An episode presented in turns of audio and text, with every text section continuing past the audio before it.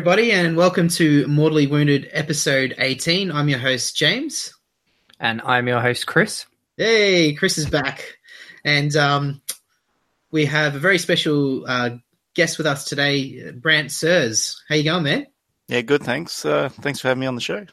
No worries. So, for people who um, who don't know, if you've been living under a rock for the last month or so, um, Brant uh, came to CanCon, to Call, Call to Glory, down at uh, Canberra, the Australia Day long long weekend, last weekend, as at time of recording, and um, he won first prize uh, in the Best Painted Army Judges' Choice category uh, at CanCon. So we uh, we thought we'd get him on the show today and just have a chat about his army, how he got into the hobby, uh, talk about his games at CanCon, just and just a, just a general sort of hobby discussion today, and um, just sort of pick his brain and and just sort of get to know him a bit better. And um, yeah, so that's that's what we're going to do today. So, Brant, tell us about yourself. How did you get into the hobby? Uh, yeah, so uh, yeah, Brant says uh, I got into the hobby about four years ago. Um, I got in just at the tail end of the end times of eighth edition. Um, I've been into it before then, but I just kind of didn't have the financial means and that kind of thing to play. Um, I played like Warhammer Online and stuff like that, um, Warhammer PC games. Um, James actually got me back into it. Uh, I came back from, I used to be in the military. I got came back from a deployment um, and picked up, uh, already had started building an Empire army on square bases. Um, started picking up all the reference material, like all the editions of um, uh, Empire uh, battle tomes, pretty much like codexes, uh, and the heraldry book. Um, started reading up on the lore. Um, then I started moving everything to round bases. Initially, I put everything on uh, 32 millimeter, and then realized that uh, 25 mil was the place to be, um, and had to re- uh, rebase quite a few things. but yeah, I've I've loved Empire ever since I saw it. Um, even with the new Age of Sigmar factions, I love the base humans. I love the idea of uh, dudes with sticks fighting against like Lords of Change and Maw-Krushas and all kinds of things. You know, um, the determination of man. Um, yeah, that's pretty much it. So um, that's that's cool, man. So like, did you like read any sort of lore and background that sort of drew you to Empire as well? Um, yeah. So when I was playing Warhammer Online, there was a lot of lore in that. Uh, I played a warrior priest on there, um, and I picked up tidbits from that, and I realized that there was actually a tabletop game behind that. Um, I picked yeah. up the eighth edition Empire book and started reading that. Um, then picked up the heraldry book, started reading about all the different provinces and that kind of thing. Um, and got into like the lexicanum online and read up on that. And then that's pretty much how I build my army is based off like one liners from, from lore books and from like the lexicanum. Yeah, cool. um, like for instance, um, currently building uh, a lector count um, of uh, Ostermark um, from one line, pretty much from the lexicanum, where he's got a griffin called Bloodfeather, um, and he wears like a helmet with a manticore on it to represent the, the province. Um, so mine's kind of like I stuck with the old world lore uh, with my army instead of moving on to say like these really bright free peoples. I kept it kind of like the grim dark of uh, the old world. Absolutely, nothing wrong with that, man. And um, so from there, what sort of um, informed your choices with like with your army? You've got lots of different um, units which come from different provinces. So yep. that came from that heraldry book. Yeah. So initially, initially the army was going to be based on like the southeastern regions of the empire. Um, so like provinces like Averland and Stirland, Wissenland. Um, even I was planning on putting like even Moot, um, little halflings in there with their their cook pot and stuff like that. Um, and then now it's kind of branched out. Now that I've after CanCon, kind of I love playing the army. I'm going to invest in having pretty much a unit from every province. Yeah. Um, so it's expanded from what it was used to be. It used to be just like the defenders of Blackfire Pass. Um, so like there was a like a volcanic area down the southeast of the empire where the orcs always invade through. Um, and then now it's like I want the whole of the empire encompassing in my army. So yeah, yeah. Yeah, cool. So you said obviously you jumped in and started collecting kind of at the end of eighth ed as yep. the end of the world that was, um, but you've had the army only in terms of a gaming army, you've only had it for Age of Sigmar, and I know only fairly recently. I think CanCon was your first gaming yep. event with the army.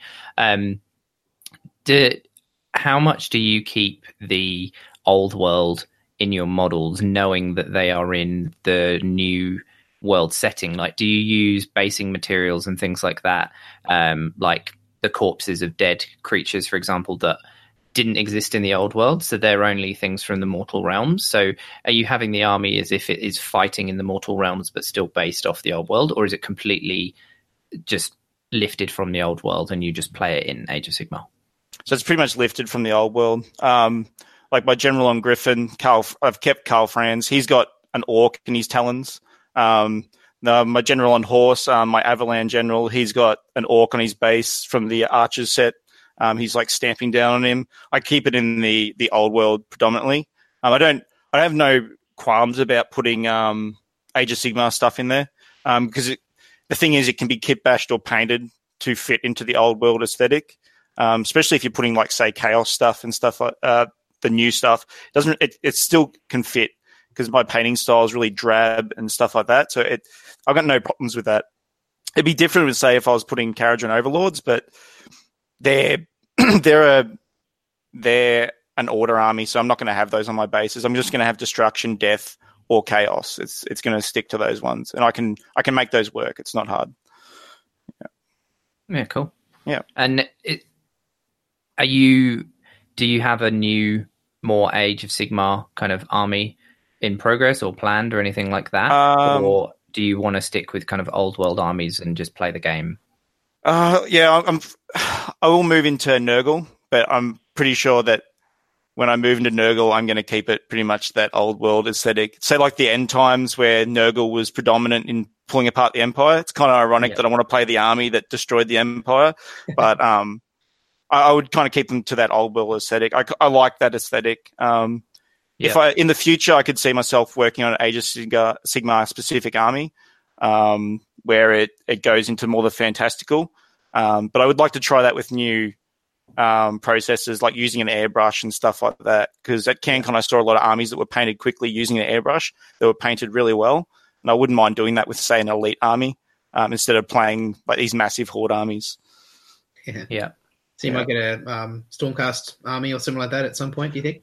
Yeah, the thing with like if I did a Stormcast, um, I kind of like the um, uh, what are the Silver Boys? The um, the Hallowed Knights? Hallowed Knights. So I've tied those into my army. Like I've got proxies of Azyroses and I've got a proxy of the Incantor um, painted up as Hallowed Knights. So I'd probably go down that that scheme uh, if I was. Um, but the future is bright. Like who knows what could come around the corner? Yeah. Like dark. You got yeah. possible Dark Oath, uh, possible like Battle Tome for the Free Peoples. That's like um, Legions of Nagash, tying in a lot of factions. So who knows? I could the spark could you know even be reinvigorated even more if they release like the cities of Azyrheim battle tome because then yeah. I will just double down on Free Guild to be honest because I get the Ironweld Arsenal, Collegiate Arcane, um, all these allies I can put into my army and they I just see them as hobby opportunities. Like everything is just hobby opportunity. Yeah. Um, playing against Danny Carroll and seeing like he's a zero copter. Like I've got, I'm getting in a zero copter now uh, copter 2 electric buff bro. So, um, but that was a hobby opportunity. He's like, I saw that. I was like, yeah, I want that. I want to do that. Um, and I've seen that, you know, with post CanCon coming up with lists and like their, their hobby opportunities, like the General on Griffin and more handgunners and more swordsmen and stuff like that. So, yeah. so what? Wait. Sorry, James, you go. I was just going to say, um, so because like I've known you for a number of years now. It's like um, people don't know Brent and I were in the military together. I'm I'm still in there. he's still in prison. He's gone into freedom. yeah. But, um, no, it's uh, so Brent's been predominantly a painter, yep. um, hobbyist over this period of time. So you know, this is his first tournament. But it's interesting conversations we've had since um, how like until recently um, his choice of units and army selection has been based largely on his hobby opportunities. Yeah. But um, now that there's some list writing involved, um, you're starting. I've noticed you're starting getting some more ideas about you, how you yeah. want to expand the army, how you, what you want to add, what you want to mm-hmm. change mm-hmm. to make it a bit more effective or whatnot. Yeah. Um, so it's sort of like it feels like, from what I've observed, that it's sort of the list writing aspect of the hobby and the gaming side of the uh, aspect of the hobby has started to inform your hobbying a Yes. bit more. They kind of inf- help. They're sort of feeding each other and informing each other. Like, uh, Yep. is that something that you can would agree with? Yeah, I'd say I've got the Chris Welfare bug, uh, which is like ideas just floating around my say, head. James, that was going to be my question anyway. Is how did Yeah. you choose the army? Was it chosen on the models you wanted, or Yeah. at what point are you starting to build models based on their the competitive part of the gaming side? So, So, that was I, what I wanted. yeah, yeah, Yeah, I'd say it's meshed now. Like uh, after playing games and seeing, I think it's the best lesson learned from a, le- uh, a game is seeing what doesn't work, um, and then realizing those gaps need to be uh, need to be filled. Yeah. Um, Can I take Can I take a pun? Demigryph Knights didn't work. Uh one unit would work, two units didn't. Uh, they were, yeah. Well, that's a different tangent. We'll come back to that when we talk about games and stuff. But, um, so yeah, it, it- they are. It is informing the way I um hobby now, which is thing is I, I look at I was looking at the list. I created a new list recently post CanCon. Like this is what I need to do, um, especially after playing um Danny with his free guild and uh, a few of the stronger lists like uh, Vanguard, Auxiliary Chamber, and um, Gloom, even the Gloomspite Gitz. Um, utility is key, like having things that can do multiple, um, multiple, uh, or multiple abilities, like having handgunners that can reach out, um, having high damage, mid range, um, uh, ranged attacks, and like strong screening units. I think that's probably the biggest thing, especially you, you'd know, James, playing Legions of Nagash, having those dire wolves to screen and stuff is inv- invaluable. Yeah, definitely. It's um, Yeah. Um, so I, I just, I look at that stuff and go, I need that. Okay. Look at the lore books, like the uniforms and heraldry book, um, get on Lexicanum, get on Empire codexes and like, how can I fit this into my, the theme of my army? Yeah. Um, and it's not that hard with Emp- uh, with Free Guild. Nearly called them Empire again, um, because there is limit. There is actually like Brent. You can call them Yeah. whatever you like. there's a limited number. They're in the old world, so they are the Yeah. Empire. Fine. Yeah. so there are a limited number of troop choices really for the faction. Um, and there, but there's so many color schemes. Um, there's so many options to um, kit bash, um, especially post uh, eighth edition. A lot of people were offloading their empire armies. So I picked up so many of like the old school models um, and so many of the uh, like the resin ones, like Marius Leitdorf, the Electrocount of Averland, um, Balthazar Gelt, which I use as a Knight-Incantor in my army. Um, people just offloading them. I just picked them up cheap and then started making an army. Because, yeah, a lot of people are like, oh, the aesthetic doesn't fit um, Age of Sigmar. I'm like, what do you mean? They're, Carl, they're uh, Sigmar's old dead German friends, as the painting men put it. Um, and I'm fine with that. I'm fine with that. Yeah. Yes, hello. We are, we are here to help out Sigma. My name is Hans. We we come bearing sausages. Uh, just a shout out to the painting man there. Love love your podcast. If you're listening to us, thank you. You've made me laugh out loud many a time. Um, Um, but yeah, yeah. yeah. Well, Brant, um, can you would you be able to take us through your army um, and with their names, lore, any sort of Yeah. background lore that you've created, and for the army as a whole, and for the characters and whatnot, and yeah, just take us through um, through each unit, each character, and just yeah, tell us about it. Yeah, well, I've got so I've got the CanCon list, and then I've got a few additional units that I've painted. So I think I've got total maybe just under three k of Empire, um, which I painted over four years. Um, like James said, being in the military, I pretty much finished the army, seventy five percent of the army in the last six months. Yeah, Um, at the time. because before that, I was constantly away. Um, yeah, yeah. um, but you know, when I did come back and hobby, I got a lot done. But there was a lot of distractions, like uh, the 40k Death Guard and all that, just because of painting. Uh, but yeah, and the Shadespire warbands. Um, but yeah, for the army, so for CanCon, I took the army was called the Defenders of Blackfire Pass because they're all from the southeastern regions of Empire. Um, the leader was a, a general uh, on horse with a banner and a, a lance um, named Viscount Leos von Leibwitz, um, which is Yes. uh, he's from Wissenland, but his his sister is the uh, Elector Count of uh, Nuln, uh, the city state. Um, famous for its oil. Famous for its oil, yeah, yeah, and it's uh, and it's engineering, uh, not engineering college, the, uh, the, the Imperial School of Gunnery and stuff like that. So all my um, all my cannons and Helstorm rocket batteries are in that color scheme. Yeah. Um, uh, he's obviously in Wissenland, but Nuln's colors are black and red, but that goes without saying. Um, I had Emperor Karl Franz. Obviously. Uh, obviously. yeah.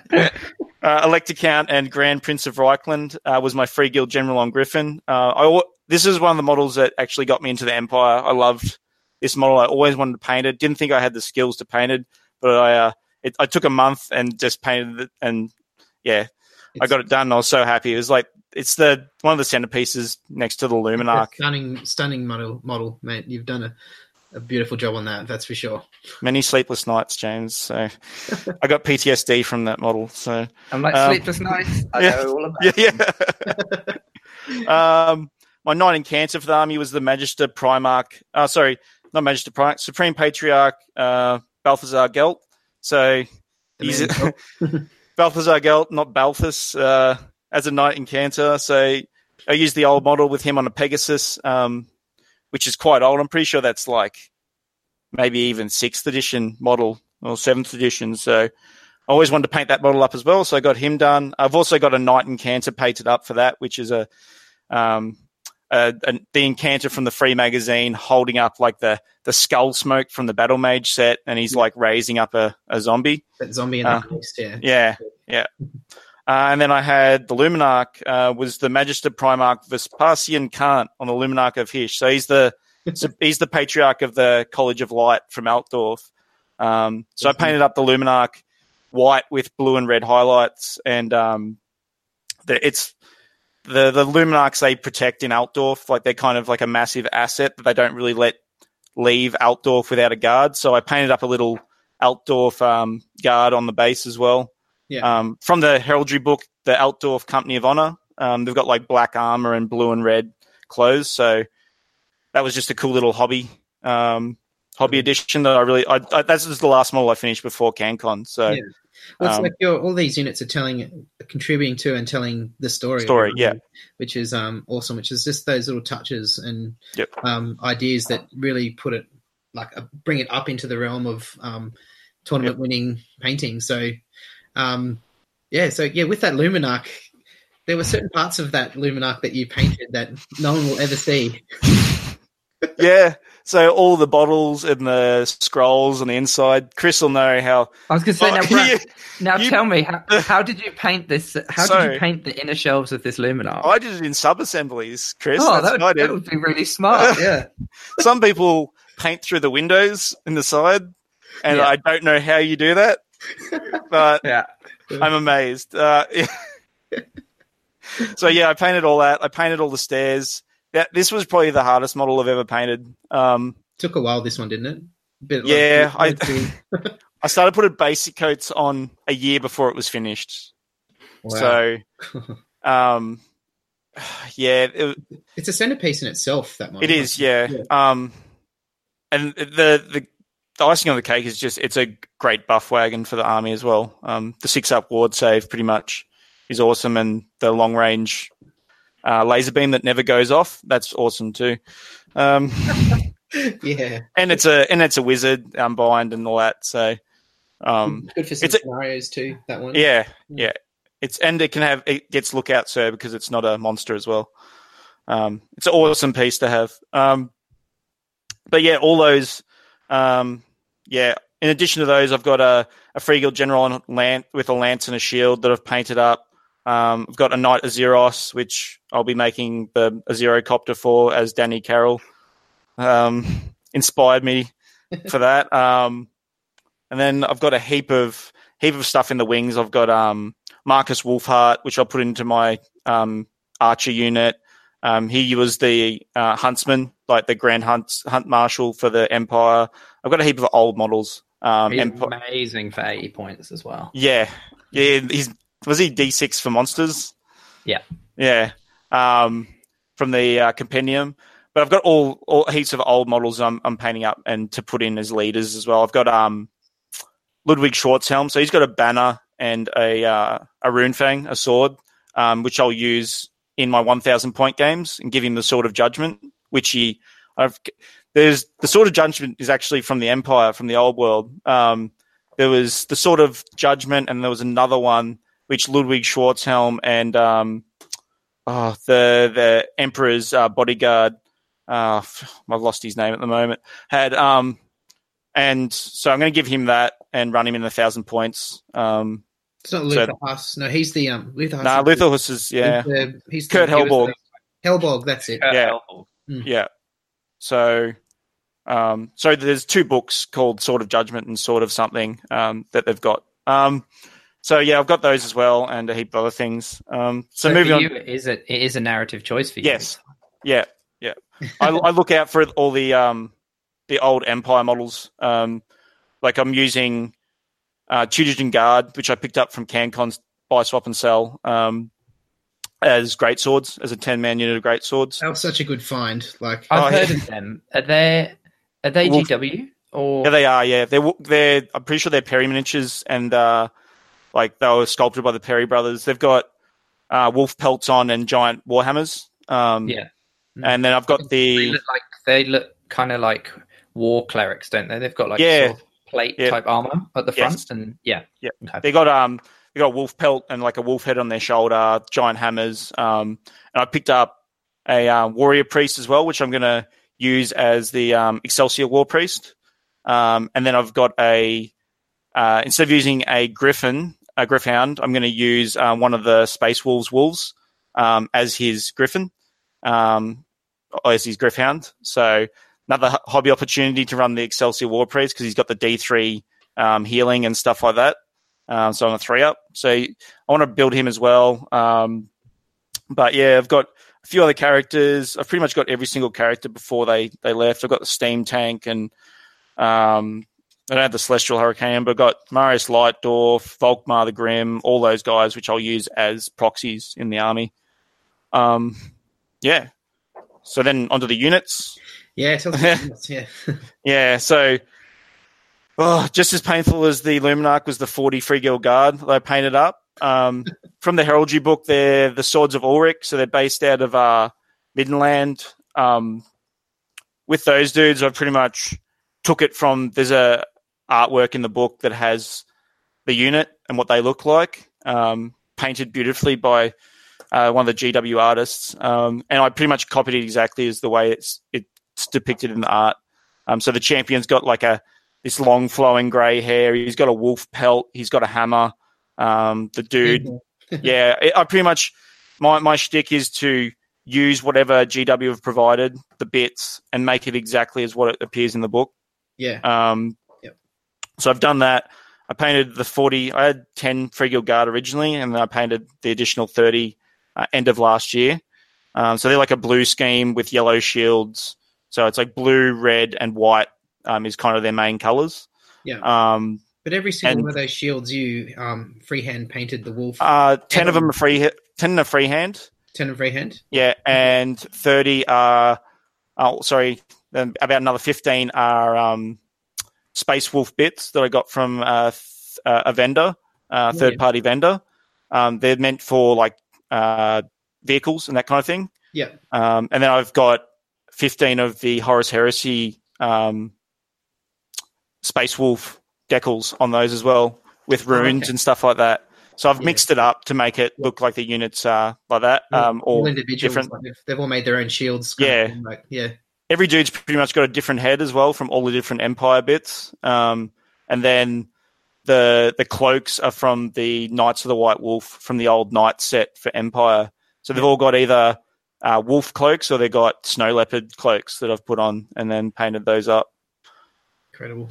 And they got little converted as well. yeah, little medallions as well from the White Wolf set with um, wolf's heads and stuff. They got those. They got little wolf tails hanging off their swords and that kind of thing. So and you painted the back of each shield too in like, uh, green. Yeah, yeah.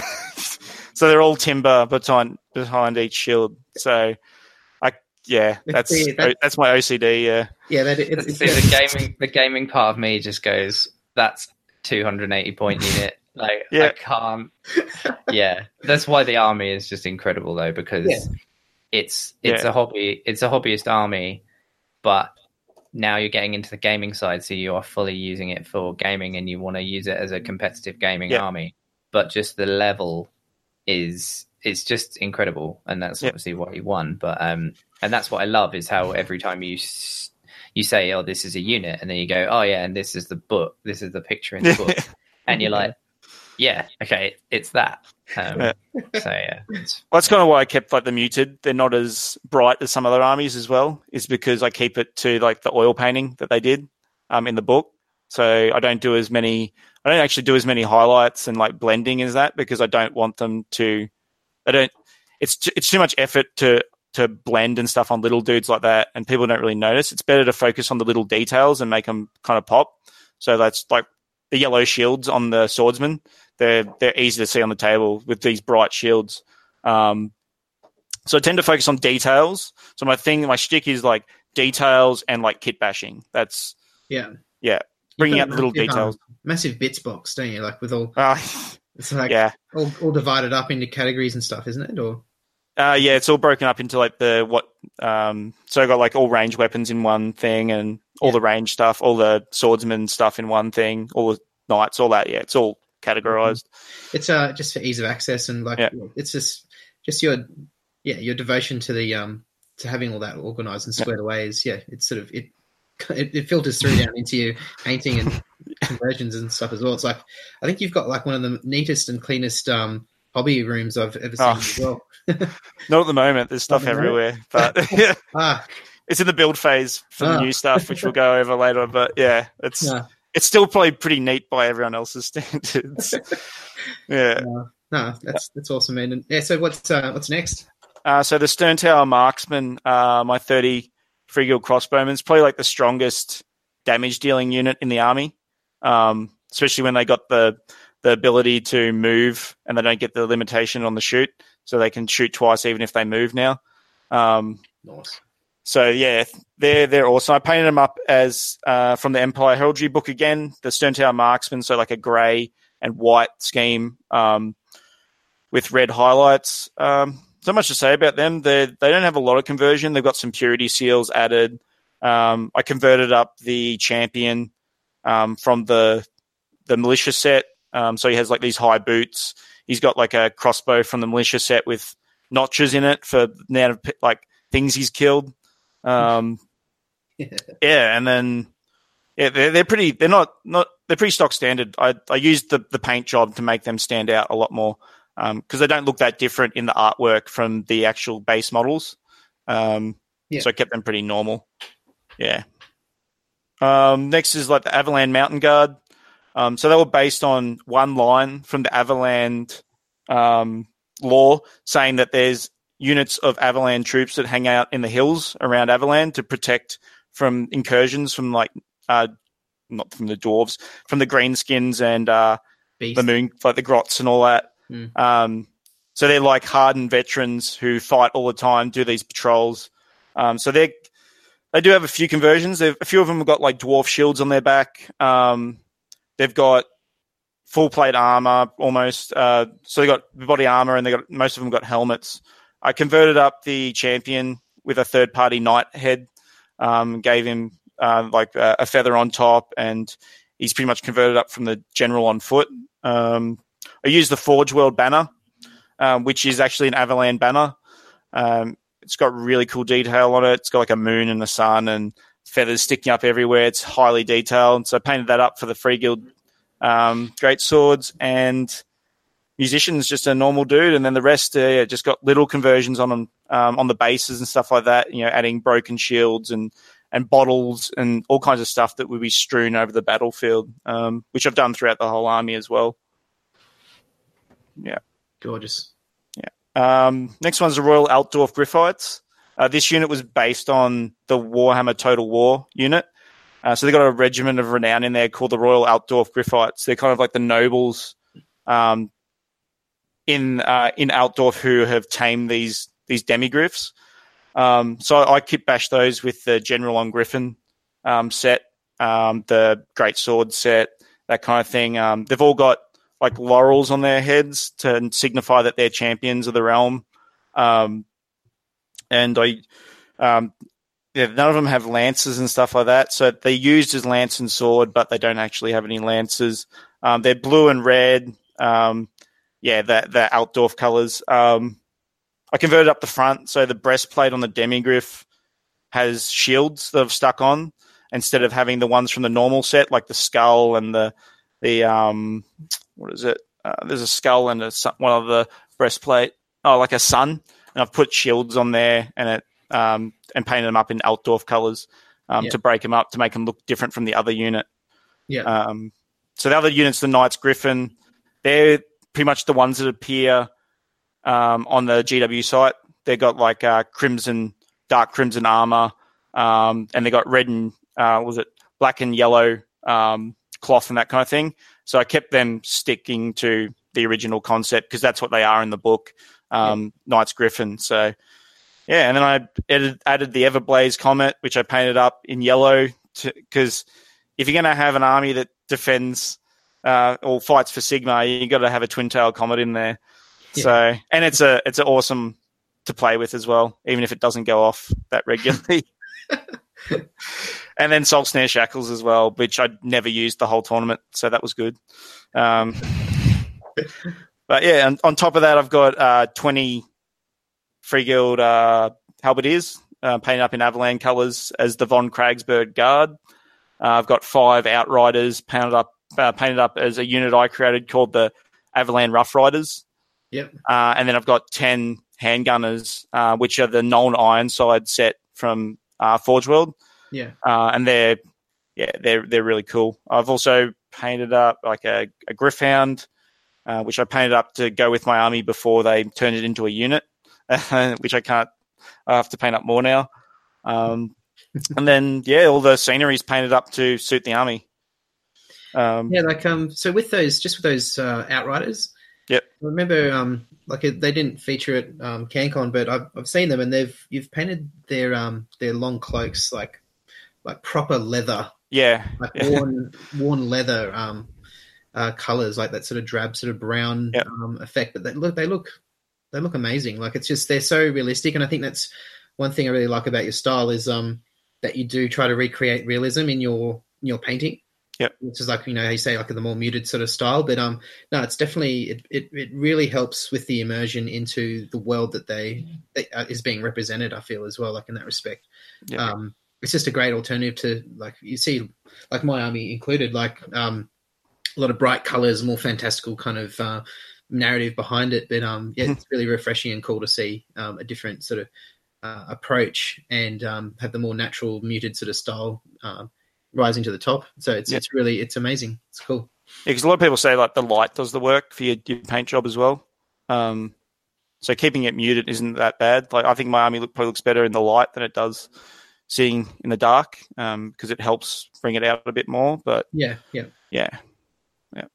So um, with you, you've got lots of banners um in oh, your yeah. that you've painted in your unit. So um, they're most of them are freehand, aren't they? Uh, every single one is freehand, yeah, except for the the sculpted ones. Um, yeah. So the the swordsman, the the swordsman, the crossbowman, um, and the halberdiers all have painted banners. Yeah. Um, yeah, the rest are sculpted. They were they were interesting to do. Uh, yeah. So like, was that? So can you would you take us through your yeah with like how you um how you approach painting a freehand banner? Because like I can tell you right now, like it's something I've tried very limited, and it's it's it's, well, it's very difficult to really make it look um, amazing. So you've definitely achieved that. it was it, yeah, yeah it was a lot of um, trial and error. Uh, I pretty much follow the GW way of like uh, sketching it out. Um, I have a drawing background, so um, I sketch it out with uh, like thin down Rhinox hide. Um, and then switch out onto the banner. Onto the banner, yeah, yeah. Um, after doing its base color, and then build up the colors from there, uh, as if you were painting layers for a model. Okay. Um, yep.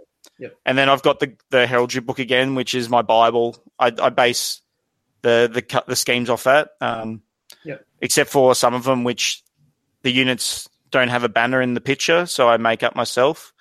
Um, like the Averland, uh, the von Kragsberg Guard, the other side of their banner I had to make up. So it's like a sun with um, all their battle honors, so all the battles that they've fought in. Yeah. So I, I, I looked up the lore and I got all the battles that Averland had fought in in the past. Yeah. Um, and and and made a banner based off that. Um, but the rest are, are taken from oh, and the swordsman as well. They didn't have a banner in their picture, so I had to um, I had to make one up of that as well. Um, but yeah, it's just layering, layering, layering, very thin layers. Like I'm talking like maybe like one to three and, you know, 50 50 even, depending on how smooth I want to get it, especially with like your whites and your brighter colors. Yeah. Um, but yeah, there's nothing, nothing really unique with how I do them, I guess. Yeah. It's just the process and practice. The process, yeah. yeah. You have to, mm. you have to put in the time and, and effort. Um, like the, the Averland one was my first one. And then I've practiced on smaller things yeah. Uh, like my crossbow, I got like little um, crosses and stuff for Wissenland on there. So I practice practice over and over again on those, doing little bits of freehand on the shields for the swordsman and stuff. So when I do the banners, I've got a bit more experience. More a steady uh, hand with it all and, and yeah, what you need yeah. to do. Yeah. But mistakes are made, man. Mistakes are made and you learn from them. Like you get frustrated and you're like, nah, I need to I need to carry on doing this. So yeah. So do you, it, was there any banners that you had to kind of just start from scratch again? Like how many times did you have to do that? Um, you just sort of persevere through and fix it up as you went? Averland one I pretty much did straight off, which yep. was odd because it was my first one. I thought I'd be sitting there hours and hours trying to get it done. Um, then the um, the the Wissenland one was that was difficult um, I did do I to try that a few times because it's got a flaming skull on it. That's so trying to cool. trying to paint yeah trying to paint flame on a flat surface um, it was hard, but it helped me actually paint the flames on the uh, Luminark, the bra- uh, braziers on there. Yeah. Um, that one was difficult. The sword, I, I, did the the swordsman one al- almost directly after the Wissenland one, after the crossbow one. So that one was really easy. Um, it was a lot simpler too, and that was like two years, three years into the hobby. So I picked up a lot of skills and got a lot more confident in doing them. Yeah. Because I think that was probably the most, the scariest thing about doing a, a free guild army is the banners. Um, yeah. and the thing is, yeah, it's yeah. a it's an essential component of it as well. yes, it? yeah, yeah. Because they're one of the few armies where you know maybe despite like Slaves of Darkness and that, where you have to actually paint the banners. Yeah, yeah. You don't have to paint them, but some people are crazy. So. people just can't help themselves. um, uh, yeah. You, you, said um you have a um like had a bit, bit of a drawing background. So yeah. like, did you have, like have you done any sort of study or training in, in drawing um in the past, or is just something you've just always sort of done? Uh, I had interest in drawing um, since I was a kid. Always drawing. Uh, I did one year of an architecture degree, which I didn't finish because um, I decided working in a supermarket supermarket was better. Um, As we but, yeah. so I, I cultivate, cultivated some experience from that. I I draw in a very methodical way, and I, then I tend to paint in a very methodical way. Um, yep. Uh, I, I'm getting to the point. You know, about a year ago, I got to the point where I didn't need the recipes for GW, and I was just doing it by eye based on what I think looked good. Yeah. Um, so I've kind of eschewed that that that methodical approach like I do in my drawing, but I still do it with my banners. I still draw them out. I still do the follow the same yeah uh, principles of layering and stuff like that. Yeah, you, like you've kind of just over the last four years, you've just you've started off and then yeah, um, you've built up your repertoire of techniques and things, and you've you've you've drawn from GW um, yeah. on their guides and everything, and the the way they do things, and you've adopted yep. that into your own sort of style, and over time you've developed your own sort of way of doing things. So, yep. so for people out there listening, um, yeah, like don't don't be discouraged if you're if when you're painting your army, it doesn't. Yeah, don't don't be tough on yourself. Like it's yep. early early days, and you're you're learning new techniques, and over time, just with practice, you'll um those those techniques will develop, and you'll start adding your own things. You'll start coming up with your own ideas, ways of doing colors. Yeah. Um, and I encourage you, yeah, get into it. Try and try out some freehand. It, like, what, what can you lose? All you're going to do is, yeah. is, is learn, you know, and get better. So, um, yes, yeah, so that's a real testament. Um, it is possible. So, well, we saw that with like Chris, like starting to enjoy the painting, and he's oh, like, getting into it. He's like, I'm, I'm doing layers, I'm doing highlights, I'm doing. He's like, this is amazing. yeah, it's like yeah, it slowly it slowly happened that yeah. the your norm just increases. Yes, yeah. the the amount you're willing to do to a model just increases and becomes your norm.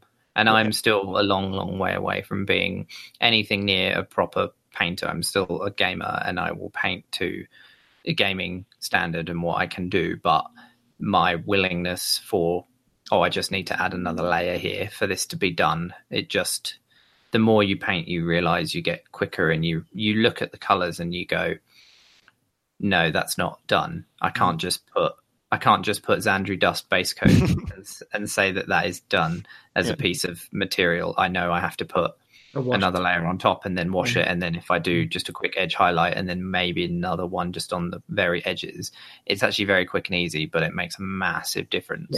Yeah. yeah um, but yeah, so that's an awesome overview of your army, Brand, and every unit and where you get the inspiration from.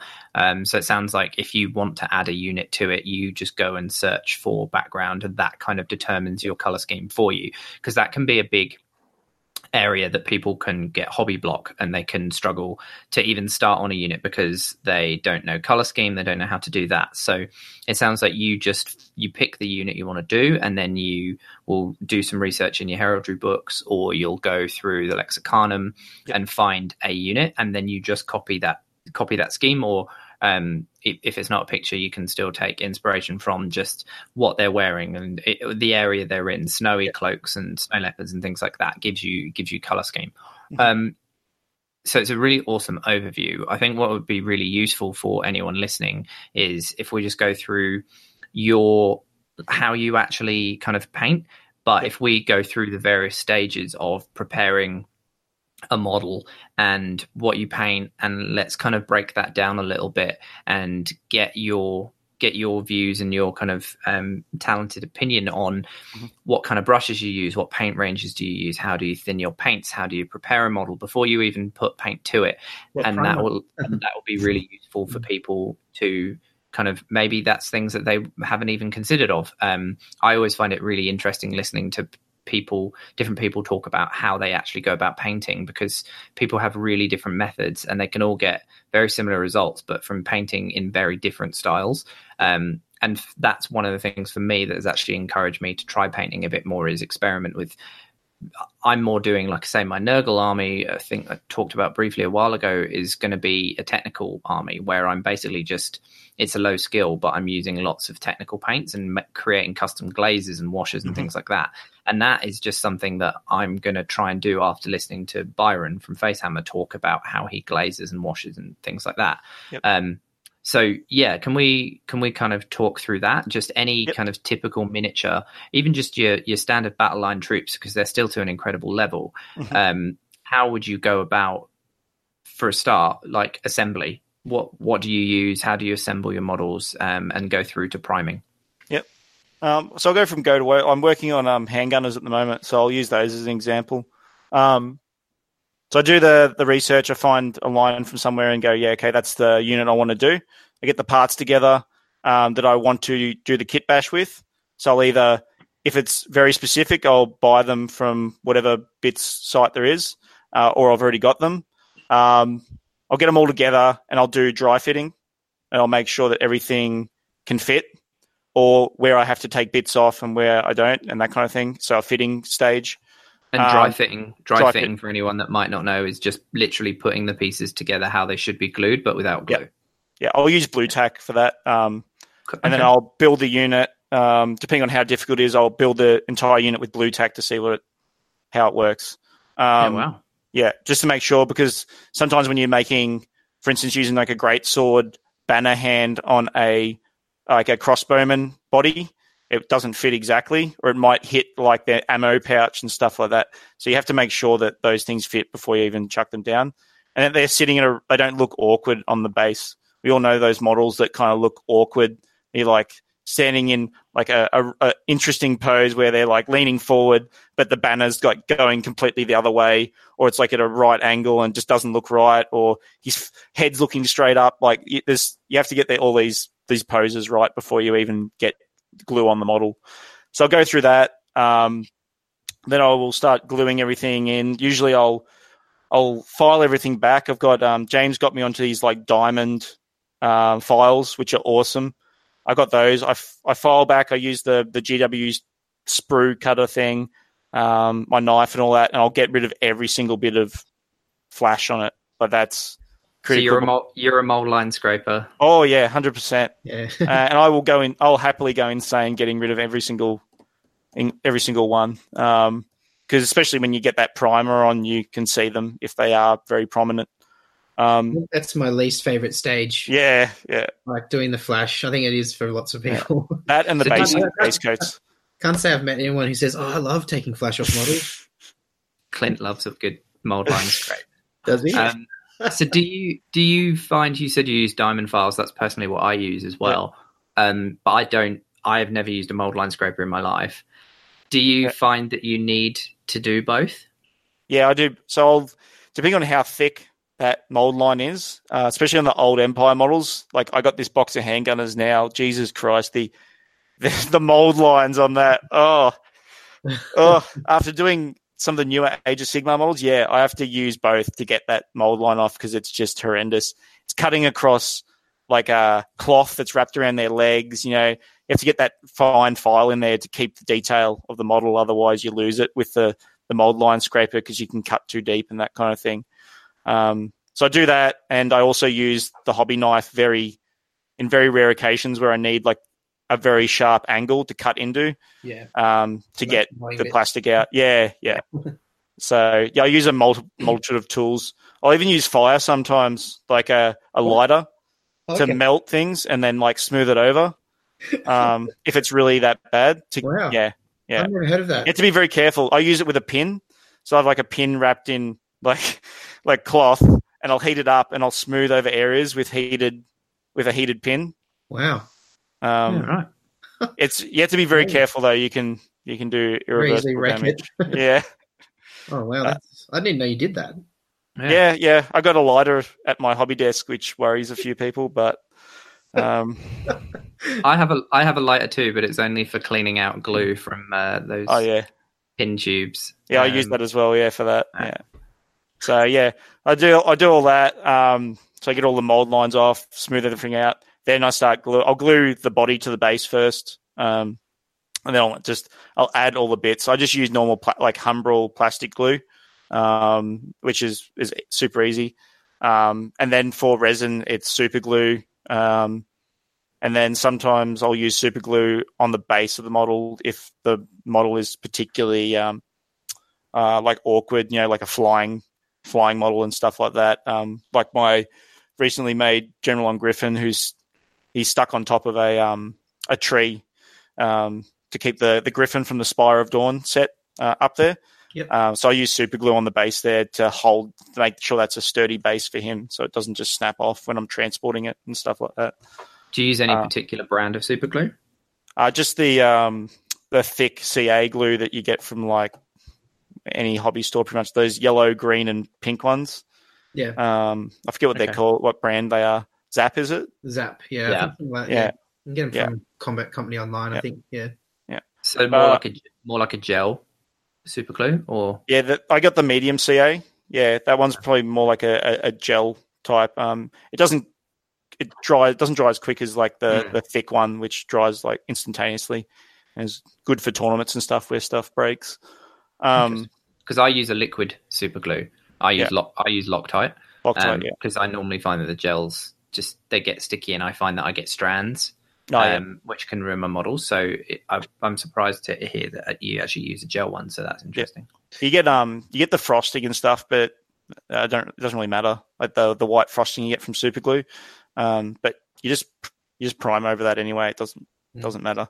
So you were Um, you mentioned to me um, a few weeks ago. We are talking about when I was I was putting together some of my models, and I think it was my my corpse cart. The dude on the back, there was the lines down on his cloak. Yeah, And we were like, just use super glue. Just put super glue over Yeah. the lines, and then um, go back on it rather Yeah. than using green stuff. So that's something you use the super glue for as well, isn't it? yeah. I've had um so you like your battle mages, their cloaks are separated into three parts, and they got this terrible line down the center. Um, I initially used green stuff, liquid green stuff, and then learnt the error of my ways at how bad that stuff actually is because it's so thin. It doesn't, Doesn't sit feel- on top of the edge. It just it goes in and then just creates the same line. Um, and I tried to use normal green stuff, and that's probably surprisingly I'm not. I, I hate green stuff. Like, yeah. uh, and then I use super glue. But the thing is with super glue, you have to make sure that it dries completely. Yeah. Um, you have to. Uh, yeah, I give it 24 hours, and then I file it back. Um, and then the primer seems to fill in if there is even a little bit of a gap in there. It fills it up. Primer does And not Yeah, but you have to make sure if it's you can ruin your files if it's not completely dry because the super glue attaches to your file and makes it smooth, which is not the purpose of a file. Um, or you can get, and you have to be careful. You can get very uh, the the the residue when you're filing is very toxic, so you make sure you don't inhale that kind of stuff as well. Yeah. Um, but it- it works just as good. Uh, the, the thicker CA glues work just as good to smooth out lines. Um, I did that. Everything on my uh, Karl Franz is super glued, smoothed out, um, and it worked. So that's what I stick with now because I'm familiar with it. Yeah. Um, Yeah, I haven't. I, I wasn't brave enough to give it a crack on that model. I, I just I had to stick with what I knew because it was time critical. But I, I Yeah. still used I used um green stuff to to fill those lines, but um I couldn't help um feeling I should have done tried that technique. But I'll, I'll do it next time, definitely. Yeah, I have to say, I I fill gaps with glue. I just Yeah. pour it in. Yeah. pour, in pour in the glue, and then I just use a finger. I literally run my little finger over the join Yeah. to remove anything excess. I used to use tissue paper, and then you will immediately realize why you never, ever, ever use tissue paper to remove glue from a model. Um, because then you will be filing tissue paper bits off of your model for Yeah. however long that takes. But yeah, just using like your little finger and it helps smooth. You can also plastic. You can use plastic glue because it melts the plastic. Oh yeah. So- definitely. Mm. You can remove subtle mold lines using plastic glue by rubbing it over, and then you can rub that down, and it will actually melt down the mold line. yeah, Yeah, sweet. Cool. Um, Um, do you mind if we have a break? Do you mind if we just have a break? yeah, sure. while toilet? Sweet. Yeah, sure. We have um. All right, we'll, we'll take a break there. Um, the man himself needs uh, needs to take a rest. We'll we'll be back very shortly. Play the game. Everybody play the game of. And we're back. So we've talked about how you assemble models. Um, how do you go on to paint them? It's starting with priming. Do you prime? What do you prime with? Uh, so after things built, um, post the built phase, I go through and double check everything too um, to make sure that all the mold lines are gone and any inconsistencies are kind of fixed up before I move on. And then uh, I've got about six like long dowel sticks, um, and I just blue tack the models on there. Use the GW primers. Um, so I use Mechanicus Standard the most and Zandri Dust. Um, and I only Okay, only so grey, so greys and Yeah. beiges rather than the traditional black. yeah Yeah. All the all white. Yeah. I, I don't use white for any of my Empire stuff. Um, it's always if it's something with warmer colors, so yellows and reds and stuff like that. I'll um, I'll use the Zandri Dust, and then for cooler colors, I'll use the Mechanicus Standard um, grey because I like I like how the Mechanicus Standard goes on. It always tends to go on smooth. Um, Yeah. Zandri Dust is a little bit more temperamental, so it has to be just the right kind of temperature. Like today is like I think it's like 21 degrees or 22 degrees here um, Celsius, so that's like perfect for Zandri Dust, which I'll I'll probably do some models later. Um, I've got some Stirland uh, Death Jacks, so uh, Empire Archers, um, which are like a motley of blue, yellow, red, green, uh, turquoise, uh, uh, teal color. Um, so I'll do those with Xandri Dust, um, and yeah. So I pretty much only use two two primers. Um, yeah. So I don't um, do, Do you find that you can see the details better with the the lighter colors rather than the black? Or Yeah, the reason I, I don't use the black anymore is because it was too hard to pick out details. Um, Yeah. Like my eyes are fine, but um, I tend to miss stuff with the black, yeah, and I don't like how dull. Like I, like my painting scheme is dull, but I don't like how dull colors are sitting over a black um, base coat, uh, b- uh, Yeah. uh, prime. Um, so I stick with the grey. Um, everyone knows that grey is kind of like the intermediate between white and well, it is between white and black, and it's kind of like the one of the perfect uh, priming colors you can use. yeah. Um, and What about- Dust is kind of like that as well. What about Corax White? Have you ever Um, Have you used that? Sweden. Yeah, I've used that on my uh, my 40k that. stuff, like Poxwalkers and Death Guard. Um, And even in when I was living in Sydney and I think the temperature was just right, you know, like the perfect, what, like 23, 24, 25 degrees. Mm. Still got that powdery stuff. Um, yeah, so it's a bit hit and miss in our Yeah. in Australian Yes. environment. I think. I think the humidity, like you can have the right temperature, but the humidity can really Yeah. mess with it. So I've I've had mixed results. When it works, it's really great. Yeah. But um, you see you see it a lot, um, especially online and stuff. When you look at people's Mhm. um, uh, models, you can see oh, it's been Corax white whited. Yeah. you definitely tell that it's yeah. You got that powdery texture. Um, yeah, yeah, Yeah, but if you want to improve your odds with it, like if you are going to use it, because uh, I think of you, I told you about putting it in warm water. Um, yeah, yeah. so you stick it up to the the cap that goes over it in warm water for about twenty minutes. And what it does is it loo- loosens up the particles in it, like shaking it, except it loosens it up even more. Um, and I found that every time I've done that, it's gone on perfectly, Yeah. um, and no no issues whatsoever. You have to make sure that you do it immediately after you take it out of the wa- water, so it still retains like that that that, that separation inside the can. But I don't know the, the science of it. I learned it from someone else for their, their like hobby cheats, and I want to get it out there that when you use the white, especially for those people that use it commonly for their army, that there is a way to improve the odds in your favor of having it come out smooth. Um, Yeah. So you do it, you keep putting it back in the warm water between doing priming.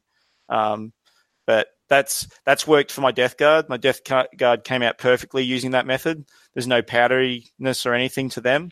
Um, but I don't use them on my Empire stuff because I don't need to because I don't do any really bright colors. Yeah. Um, which that might be helpful, and I hope it gets out there to like those Nighthaunt players and stuff who do their their their ethereal washes and stuff like that. Because I, I know it, you want to keep them kind of smooth, and if you have imperfections, it really stands out on those models. So Yeah. yeah. But um, yeah, that's pretty much how I do priming. I stick it on a stick. I go out. I put a face mask on. Uh, depending on how volatile it is, like when I do varnishing, I'll put glasses on and stuff like that, and I'll wear gloves, um, so I can turn around the models on the on the stick, and that yeah, and then I bring them inside. I put them under a box so no hair or anything sticks to them, um, and then I leave it for about 24 hours for the um, the primer to adhere to the model. Yeah, Yeah, and then I go back later and I cover up. I fix up any p- places I miss with the the uh, the, the can with a, a brush. Okay, yeah. So you just do some touch ups after. Yeah, Me too. Yeah. Yeah. I'm not scared to do any of the um, additional like intricacies uh, or any like detail focuses to make it perfect for when I have to paint it. Yeah, yeah, yeah. Cool. So Um, then I'll- you, you've sorry. got it primed. So Yep. do you then do any kind of initial highlighting, like pre-shading almost, um, before you start putting layer paints down? Like So the you- base- base paints down. So I won't even I won't even put the base paints on yet. So I won't even be painting yet. I'll what I'll do is I'll I'll do my magnets on my bases. Okay. So now that the model's protected, I'll either I either put the magnets on before I do the models on the bases. So at the very start, just like the 25 mil bases by themselves, or I'll do it just after I've primed them, um, depending on how I feel. But it, it's literally I use a hot glue gun um, for my my um, my magnets. Um, so I I put it on the base. I'll put a bit of water on my finger. I'll pick up the magnet and I'll stick it in there and I'll smooth over the glue. Um, you have to be careful you don't burn yourself. My fingers got used to it now, but yeah, that's you will never get the magnet. The mag- magnet will never shoot out of that hot glue because it's literally adhered to the base, like bonded to it. So I do that, and then I also put the washers um, around those. So I've got circular washers that go on the 25 mil bases for um, for the banners, so they don't tip over all the time. Give them a bit more Um, weight. Yeah. Yeah, give them more weight. Yeah.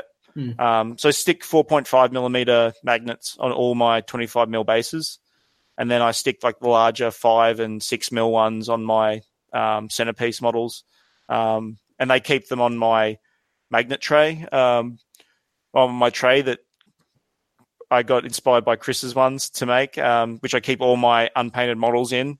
Um, and then I've got a uh, battle foam pack as well, which I got just before CanCon. Thank God, um, because I would have gone insane carrying a big box around. And uh, they all just everything's magnetized onto that, so it's easy to carry around. And they sit inside their movement trays, magnetized to the the magna racks in that. So Yeah. I make sure everything's magnet magnetized now because it's just so much easier to transport the army. Um, yeah. Saw a lot of, I saw a few of those around at CanCon actually. Yeah. Yeah, but I would recommend investing in a hot glue gun. They're not expensive, and it's such a good way of putting them in. I know Chris, you use you use green stuff. I Um, do, but it, the the I, I think I need you to show me how you do the hot Yeah. glue gun because it it's it does sound interesting. And the the thing with green stuff is after a while they the, the green stuff tends to kind of snap off, and you Mhm. do have to do the old replacement. But I know you've said that it never ever comes off with the, No. the hot glue gun, and I have a hot glue gun at home, so Yeah. um, but I don't I don't really use it. It's more used for Yeah. um, kind of cosplay type stuff, using it for um, foam and things like that. But Yeah. um, I'd be quite keen to. Yeah, I think it's something I need you to to show me one time. Um, I might even do it. You mentioned water. Yeah, before, yeah. I think about putting it in water, um, which I can't quite get my head around. So Oh, you, good. you put the um. So what you do is you you put the hot glue in the center of this 25 mil base or whatever base it is. Then you you have the magnets magnets arrayed in front of you already, polarized side up, so they they're correct. They don't clash with other ones. You put the water on your finger, and you you put the magnet on the uh, on your finger, and you push it into the glue, and then you smooth it out with your hand with your finger. So it's just like a buffer, like the Yeah, it's a buffer. Yeah, It yeah. just so you don't burn yourself. It just So you don't burn yourself. Yeah. helps smooth it out. Yeah, there's probably a better way of doing it, but that's the way I've got used to to doing it with the hot glue gun. Um, the other thing too is you know how when you put magnets in bases and sometimes they're too far away from the um, the tray they're sitting on and they don't sit correctly. What you do Yeah. is when you when it's still wet, you put it. I've got a little metal panel next to me with all my paints on it. I stick it on that and it draws the magnet to the bottom, but it'll it'll create a buffer with glue between it, so it'll stay in the middle, but it'll be further towards the bottom. So you can Oh. use yeah. So it slowly draws it down. Um, and then if it goes too far down, you just push it down with your finger so it sits flush. Um, the, the base sits flush with the table. So it's like these little tricks. Yeah. Um, yeah. ex- I saw a guy doing it on um, YouTube, and it was probably like about six years ago. He was doing it with Warhammer Fantasy, and um, I just added my own little things to make it easier, or like make it how I want it, um, with the you know the magnet closer to the, the the metal base and stuff like that, so it sticks better. And it's the things you learn. Um, I've done it with how many models now? Uh, I'm talking about like 300 models have magnets on them, so um, it just makes life easier. Um, yeah. Yeah, cool. Yeah. And it's actually a really smart idea to do it after you've assembled the models, but before painting them because it's quite a I know from doing it the way I've done them anyways, it's it's quite a kind of touch intensive Yeah. um uh, exercise in terms of magnetizing models. You need to be able to get a good grip on the models and turn them over and stuff like that. So if you're painting, um, especially to high detail, and you don't really want to get finger like finger marks and fingers all over your, your paintwork to rub off layers of paint that you've just spent hours doing, doing it at that earlier stage is actually probably a really smart way Yeah. of doing it. Whereas I know I get the army done and then go, oh crap, I need to magnetize all of these. um, my painting doesn't matter about rubbing paint off because, Yep. eh, but you're like to that level. It's yeah, it's smart to do it at that stage. Yeah, it, it's okay. Um, we'll come to it later. It's like when when I varnish stuff too, it doesn't matter magnetizing it. Like I can put my fingers all over my models, um, Cheeto fingers, and I can just put them underwater and wash them because they've got two layers of varnish on them, um, which people wouldn't know looking at them. Um, because I go back and I put the gloss varnish over the weapons and all that uh, with a brush. Um, but that, that- yeah, we'll, we'll come to that later um, Yeah. about how that works um, and what I we're, use. we're only up to the priming stage at the moment. Oh yeah, I know. Yeah. So that this is why my army took four years to paint. But um, four years to tell us as well. I think. yeah, I know. so the priming's pretty easy. Uh, the the base, I do all the base colors at once on the model. Yeah. Um, I work out. I've got a little book that I write down the recipes I use. Um, so if I have to add to the unit, um, so I, I do all those at once, which is besides the uh, mold line scraping, is probably the worst bit of the whole model. I hate. Yeah. I hate doing base colors. Yeah. Um, Yeah, even as a painter, like I just I don't think any painter likes doing the base colors. Um, so that's pretty self-explanatory. I just put all the base colors. I've got I use all GW. I've got a few Vallejo, but Okay. yeah, I check the base down, colors down based off the the art from the book or whatever I'm looking at. Yep. And when you Um, say you say you write down the recipes, are you Yep. mixing paints, or you just mean you're literally writing down the name of the paint for the base? Um, I am mixing paints for the like uh, if I do blending, but most of the time it's just pretty standard. You know, like Mephiston red, you know, the wash, this and that, and whatever I use to get gen- generate that kind of um, um, like look. Red. Yeah. Yeah, Okay. or red, or like dirty red, or stuff like that. I'll, Yeah. I'll experiment with stuff depending on um, what I'm looking at. Um, then I'll do the washes. This is probably the best. Like this, this informs the rest of my my painting. Is once I get the washes on, I get excited because I get to see the details pop out. Yeah. Um, and I'm like, yeah, I can actually see that it's actually coming together now. Yeah. Um, and then this is probably the the stage that takes me the longest is the layers and the uh, the the highlights. Because if I'm doing a character piece, I will go to the nth degree for highlights. Like I will I will do like two or three highlights to make something really pop. Yeah. And uh, I look at the materials, so I depend on what is on the, the model and what material that is. So say this is where my law in, informs my hobby. So if it's a shield and the guy's been around for ages and he's a veteran, that shield has to be like super uh, worn. But it has to be has Yeah. to have like extreme highlights on it because he's been hitting it on walls and scraping it and stuff like that. So I do I keep doing highlights until I it looks the the way I want to, or I keep doing layers until it looks the way I want to. Yeah. Um, so they got like a dirty cloth.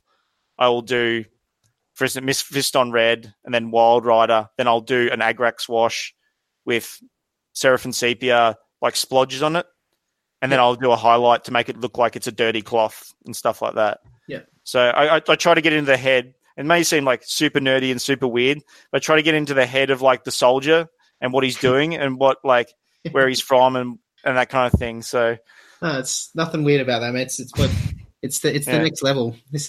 Yeah, it's like, Yeah. oh, what is he? What is he using that cloth for? Or why is he? Yeah. What's he using that dagger for? You know, it could be his cheese dagger. Might not be a dagger he stabs people with. You know, yeah, it's his butter knife or whatever. it's his butter knife. Yeah, yeah. So, um, yeah, and then that's like changing the skin tones up and stuff like that. You know, some are tan, some are uh, alabaster white and stuff like that. So Wow. I'm doing that while I'm painting. Like with the base layers, I'm going, okay, what's this dude's story? Pretty much, yeah, You're living out his life as you paint him. Yeah. like those lines on his face are where he's, you know, he's worried about his kids and, you know, and his soldiers' pay going towards him every month. you know, but I create these stories like when I play games too to, to make people feel bad, you know, about killing swathes of base humans. I tell them, you know, how's he going to support his family now that you've killed him and, you know, his family will, you know, or the, he's a, uh, he's a philanthropist and you know he's supporting this or uh, this orph- this orphanage in Altdorf, and now all those kids will starve and you know end up like all these penny Oh, pinchers on the streets of Altdorf and stuff like that. Yeah, Your opponent just says, oh, "I'm going to cast Curse of Years," and Yeah, every, yeah. Time they, every time they roll a six, you're like, "Poor Johan, poor Ludwig." Yeah. Like, Oh, I did it to Danny Carroll like with his free guild, and I thought he would care, but he just didn't care. He just ha- was happily killing dudes left, right, and center, just mur- just murder. Um, but yeah, so that, civil wars are brutal. yeah, so that's why I find it hard to like explain my painting because I I I change things up as I go as well, like I, depending on how I feel and if it looks right or it doesn't.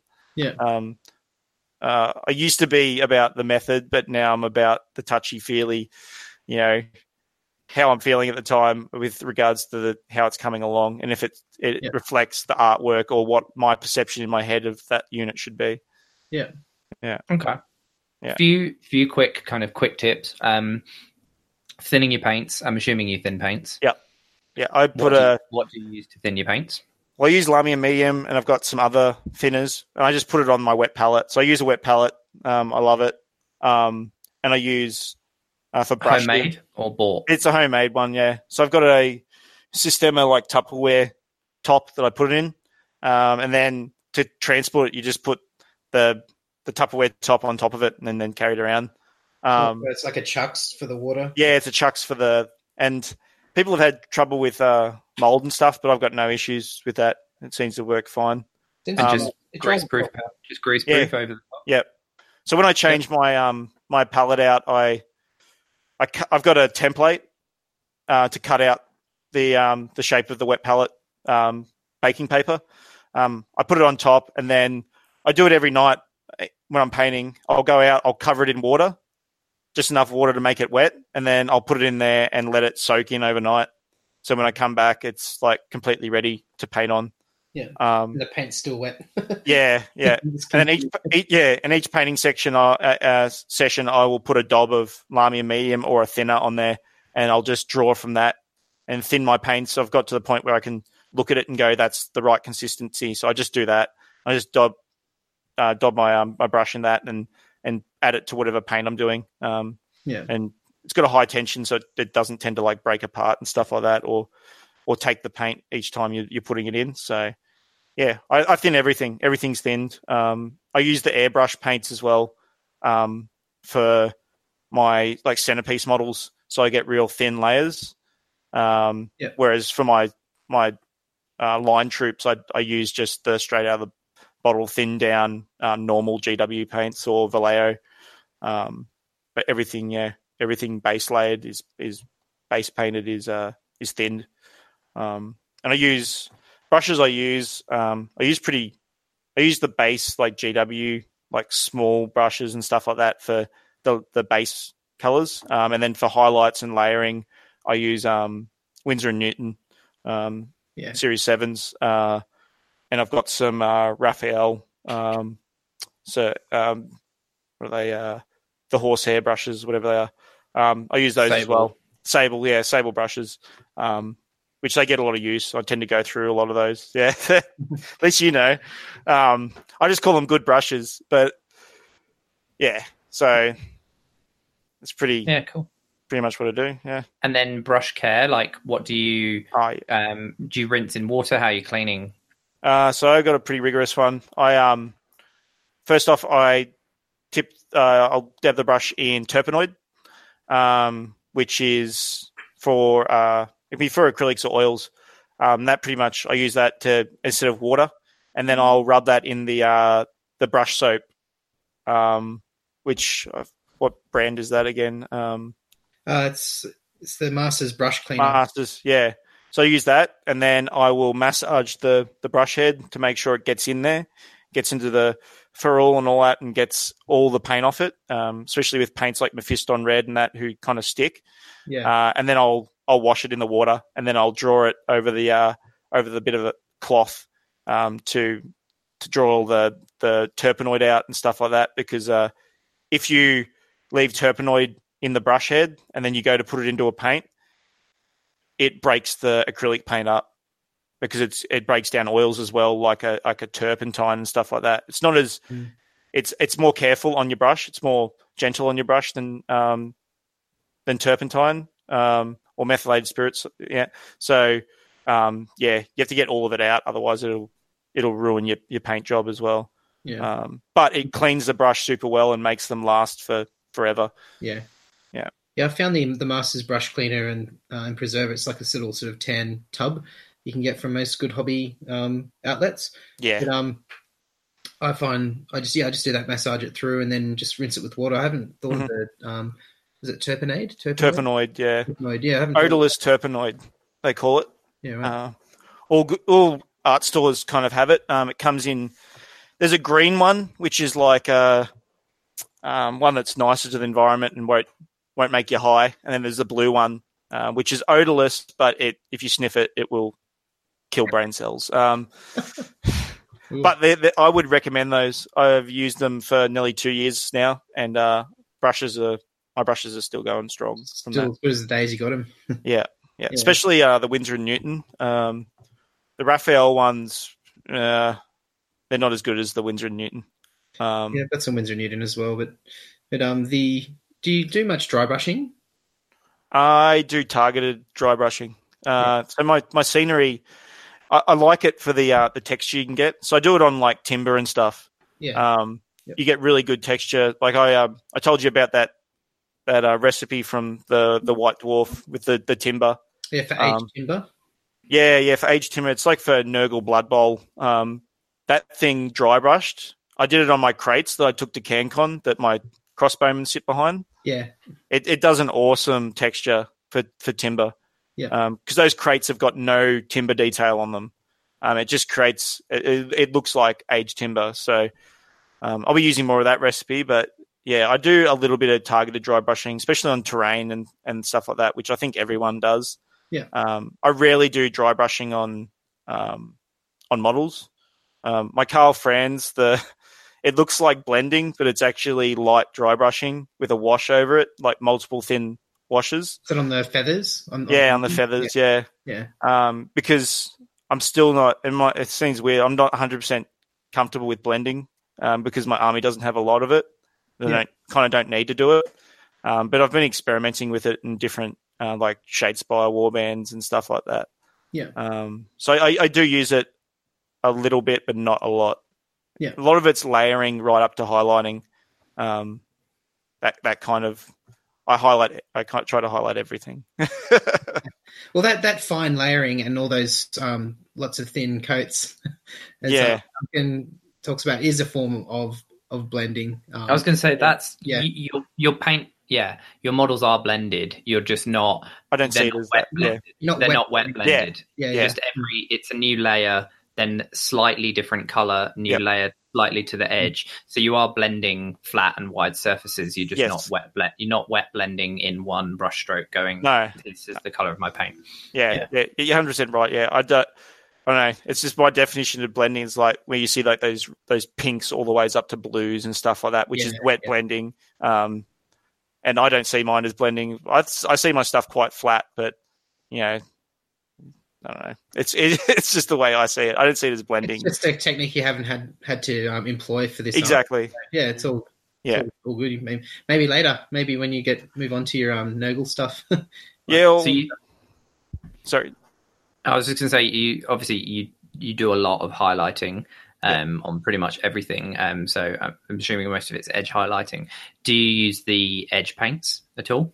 Yeah, I, I do. I also mix like white with the other um, layer paints um, to make that make those into their own ones because some of those those highlight paints don't match Yeah. the recipes like that I'm using, so you have to ma- kind of make your own. So that's where like the the um, mixing paints was is coming in from what you were saying before.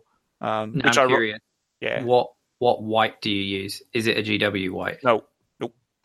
I Didn't hate white so. star.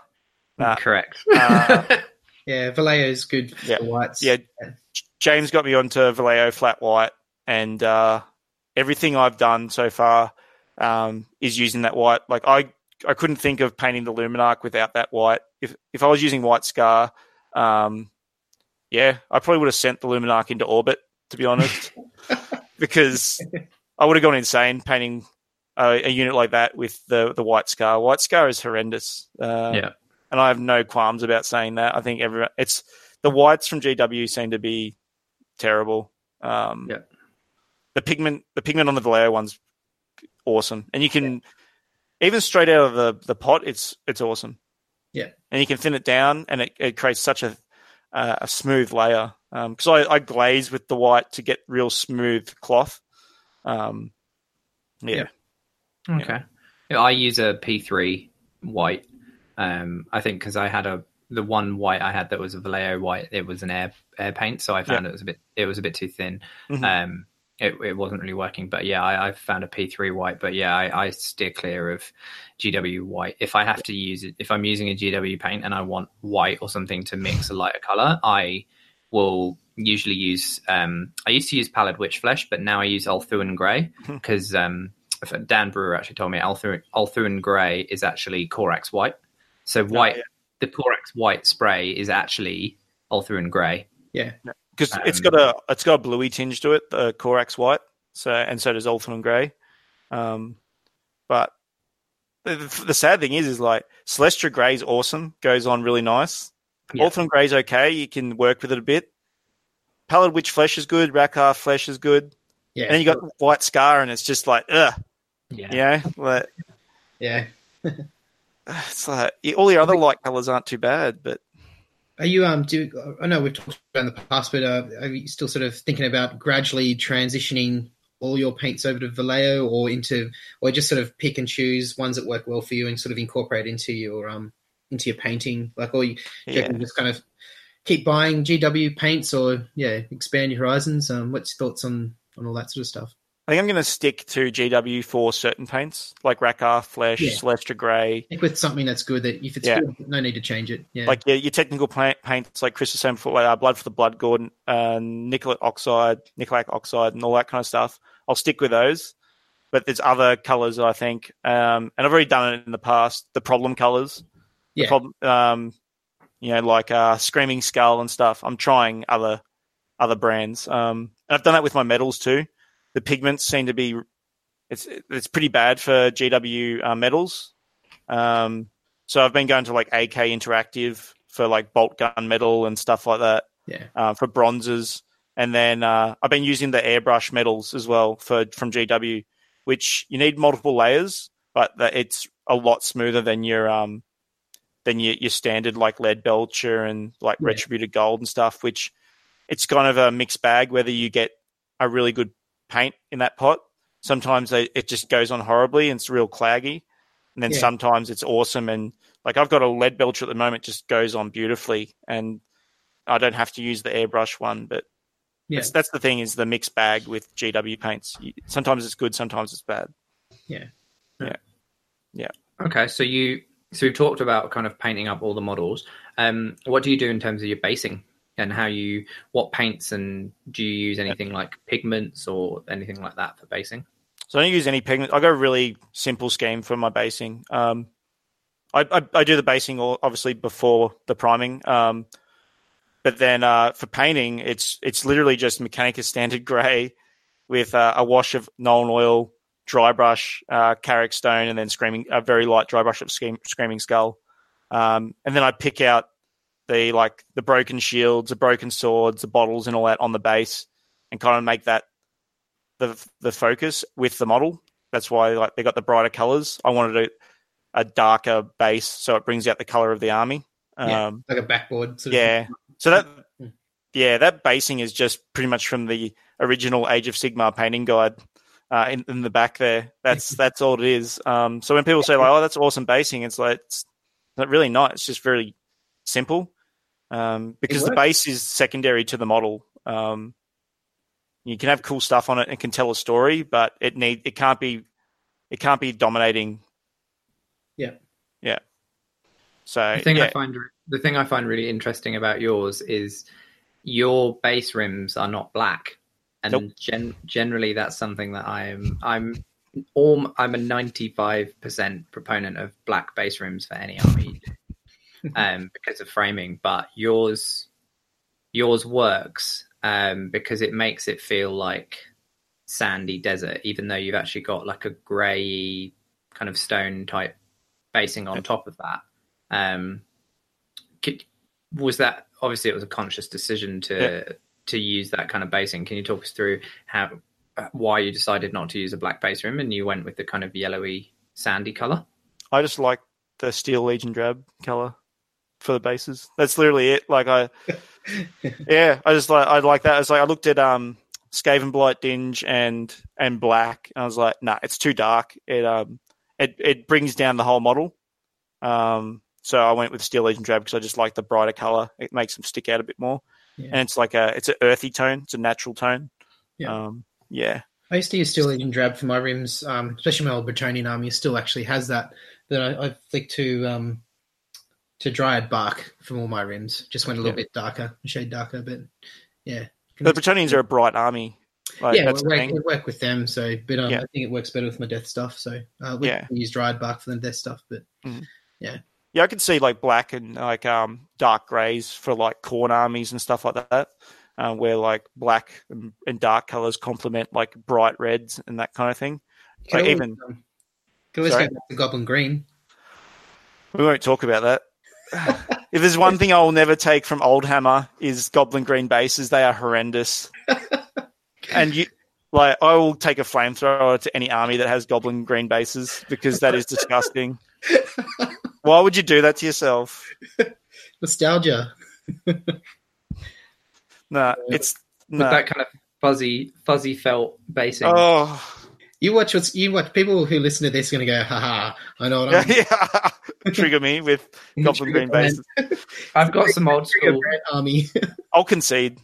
I've got some old school plastic dragons of goblin green basing that one of my friend, one of my friends painted. You know years what you have to do, Chris. You know what you have to do. Flamethrower. Get that no, get that Steel Legion drab out, and It'll be black. It'll be black. okay, Um, I'm happy with that. I can take that. But yeah, no, that's interesting that you said um, you you said you just like the color, but actually it was because from an overall looking at the model in the army perspective, you felt it would be too dark. Yeah. because and is that maybe because you you've said that your army is quite drab in terms Yeah. of your painting your painting style. You want them to be dirty and that's how they're mm. from. So the models are maybe darker. They're not although you're edge highlighting everything you're not highlighting it to make it bright. No, so by painting the base rims kind of a lighter sandy color you're almost tricking the eye that the models are brighter overall than they are yeah, yeah. Like it's, you, yeah. You imagine using a black, it would just, it would just like I don't know. It, to me, it just it would just seem like a clump of shadow because it'd be so the, the the colors are so muted compared to like the the brighter colors because of there's such fine um, highlights and that kind of thing. So if I had dark color, yeah, you just it would just look like a, blo- a blob of shadow pretty much because it was it'd be so dark. Um, and it, it brings like it's it's not a focal point. It brings you to the the base to look up at the model. So you go, oh yeah, tan, and then you look up and it's the model um, with like their yellow shields or their red crossbows or you know whatever um, um, striking color I've put on there to kind of like draw the eye. Because the whole army's got red across everything. That's the color that you know everyone talks about the color that ties in the army. Yeah. All my units have got red in there somewhere, so it ties the whole army in. Um, and then they've got spot colors that make the the unit interesting. Like the swords of Ulric are blue. The Wissenland crossbowmen have bright red crossbows and have got like this muted grey and white to contrast against that. The um the Averland great swords are yellow with like green red feathers and stuff like that. So you know it's everything's contrasting, bring it all together. Then the bases tie the whole army together because it's so disparate and like everything's from a different section of the world, like the Empire. They have to be tied together some way, and it's by the red bits across the whole army and the bases with the tan color. Yeah. yeah, So interesting. Obviously, you're saying obviously the basing is really important to tie the whole army together. So with from a gaming standpoint, with allies and things like that, like your list that you took, Can- CanCon has a knight incantor in. Would you? I'm assuming he's painted in the same scheme, the same basing as the rest of the army. Would does that mean that you would, if you did a Stormcast army, are you now committed to doing the same basing across the Stormcast army, or would you just paint up a different incantor if you wanted to change it? No, I would stick with the the the, the tan like uh, base rims because I think the Hallowed Knights ones look uh, look good with those bases as well. So same with my Nurgle. My Nurgle will be the same. Um, I- I, just like the color for its earthy tone, um, and then like I gave the reasons that it it makes a drab model look brighter. I think the the, the same thing for um, Nurgle stuff because I'll be I'll be painting my Nurgle very similar to what I paint my Empire. So it'll be very drab, very dark, um, very earthy tones and that kind of thing. So yeah, I, I don't I won't be painting any black or grey vases. I don't see in the future, uh, except for my season two Night Vault stuff, which will be on um, Skaven Blight bases because they're a different season of um of Shadespire. So that's probably the only things I'll change. Um, all my Death Guard are on tan bases. Like everything's on tan bases. Um, Um, you've painted all of the night, all the night haunt. No, not night haunt. The uh, night vault and um, Shadespire warbands, haven't you? I've painted all the Shadespire. I haven't done the Night Vault because I've got the free guild bug now. So Yeah. they were supposed to be next, but now I'm painting up more free guild. So Now he's now he's had his first taste of competitive gaming. He's uh, he knows what he needs to do. I need I need um I need two Helstorm rocket batteries. So no, but yeah, Battle Mage on Griffin. yeah. I've got another Griffin there. So I've got the one I built you know recently, and then I've got another one in a box, which I want to do the Amber Battle Mage um and I want to try him out in a list as well as uh, Two-headed griffin. yeah as a utility piece. Um, it's just a shame. Phoenix. I played against one of those, and I'm no. Um, um, should we talk about your games at CanCon? Uh, I was just going to say, should we just finish I'll the finish last, up. Yeah. the last stage you do with all your models? You obviously mentioned before in terms of varnishing them all. Yeah. So, So I do you wanna use, uh, go through that. Yeah, so I use Testors Dullcote.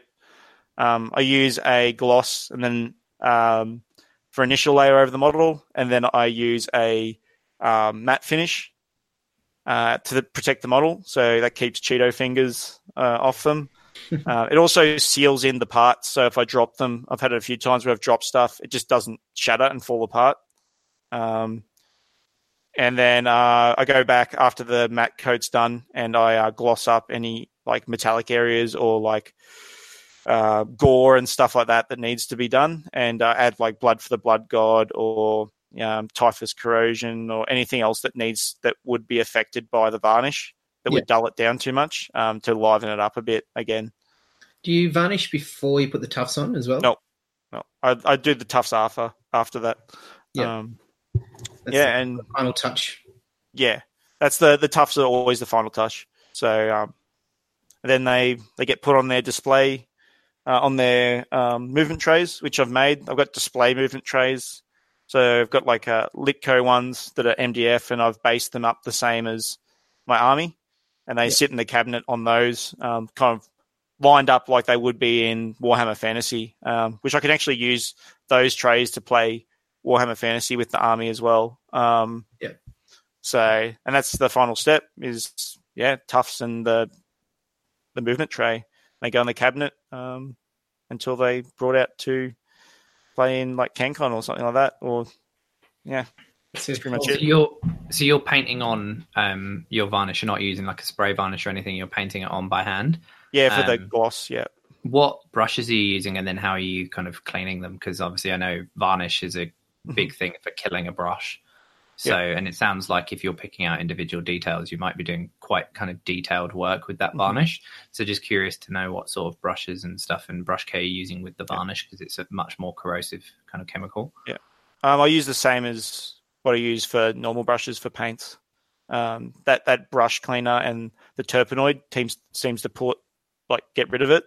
Um, yeah, I use old brushes like uh, small detail brushes and that for the that are um, a bit more worn out, but they've still got a nice tip on them that I can do that stuff. You don't actually need a, a really nice tip; you just need to be able to put it on the area um, for where it's it can be seen. Um, and then I use a larger brush. I use different brushes depending on what I'm putting the varnish on. So if it's a sword, I'll use a bigger brush because I don't really care. Um, and then for details, I'll use the smaller detail detail brush, and I'll I'll clean those more thoroughly so I can use them again. Um, it's all about yeah, the it's like an airbrush. You need to keep care of those brushes, especially the the varnish ones. Yeah, yeah, yeah. Cool.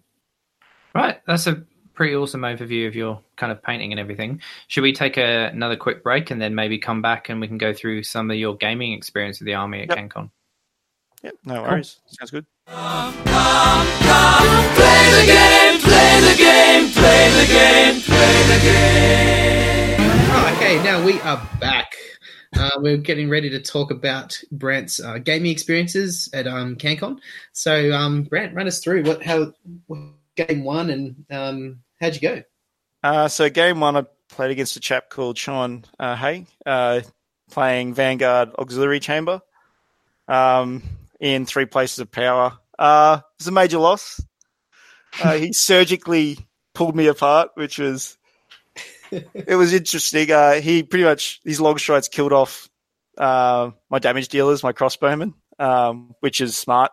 Uh, he played his army awesomely, and uh, as expected, I played woefully because I hadn't faced that before, and I was still getting used to my army. Um, So, how many practice how many practice games did you actually have in the lead up to CanCon? three, so one against James, and then two against. It was all death armies. So I played against the Tomb Kings and two Legions of Nagash. Um, So we, went to to Jolt, we went to Jolt Games um, Yeah.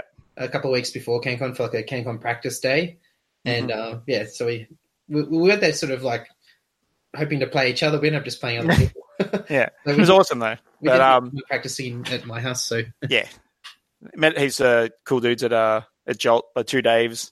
Um, Yeah. awesome to talk to. Um, but yeah, so I only had three games with a two thou- this this army. Um, I've only actually before CanCon I only had what maybe five games of Age of Sigmar, two at a thousand and three at two thousand. yeah, just like home games with uh, at my Yeah. place, pretty much. I, yeah, And James will tell you how uncomfortable I felt playing with unpainted models uh, against him, even at a thousand points. But um, that's beside the point. So yeah, I had a major loss against Vanguard. Uh, his his Vanguard uh, is the Raptors that are on foot. Oh no, the who are the dudes on foot? Uh, The hunters. Hunters. They got behind me. I didn't. I didn't close off my back line, so he just brought him in and, and pretty much smacked up my Luminark and like a heap of other stuff. Um, as soon as I did it, my deployment, I knew I'd done the wrong thing. Um, so I've learnt from that. Um, but he was an awesome guy. I caught up with him quite a few times during the, the tournament and t- and talked to him. Um, we had a really fun game. He had a beautifully painted uh, Vanguard army. It was all James saw it. It was all like trees and like really bright bases and stuff like that, um, and like a silvery blue um, um, Stormcast. He brought down the uh, the uh, Lord uh, Celestant. Is it the not the Lord Celestant? The uh, the Prime. Gaston. Yeah, he smashed me up good. Um, Yeah. He killed Karl Franz, which was ironic, but um, yeah. so yeah, a major loss in that game. Why, why is that ironic, Brad? Because uh, Karl Franz got killed by Karl Franz, but um, no, it was a good. I had a, a great game against him, even though I got smashed. Uh, he was an awesome opponent. He let me take back a few things, and uh, and I'll say that I'll preface that before we go on the rest is that the guys, every guy I played was awesome because they un- understood the situation I was in, being in my first tournament, um, and were were really accommodating. Uh, so I thought I was playing quite slow, but um, they were they're all awesome guys. Um, next game I played was Connor Armstrong with his Gloomspite Gitz. Um, I learned to hate fanatics. Uh, sorry, yeah, uh, yeah. I pretty much that was in um, better part of Valor. Um, yeah, he. I had a major loss in that too. um, Sensing a theme here. yeah, He's got Uh, goblin, goblin stomped, yeah, they were really nicely painted too. Um, Drop blocked. stabbed in the knees. yeah, lots of um, lots of buffs and debuffs and and the moon and and all that. It was funny, just like I couldn't play seriously because of the names of everything. So it put me off. That put me off my game. It's an effective tactic. Um, and the third game for that that day was uh, Danny Carroll, uh, the only other free guild list there. So it was a free guild off. Um, this was my most. This is my favorite game. Um, it was um, border war, which was ironic. We called it a civil war um, between the two free peoples. Perfect scenario.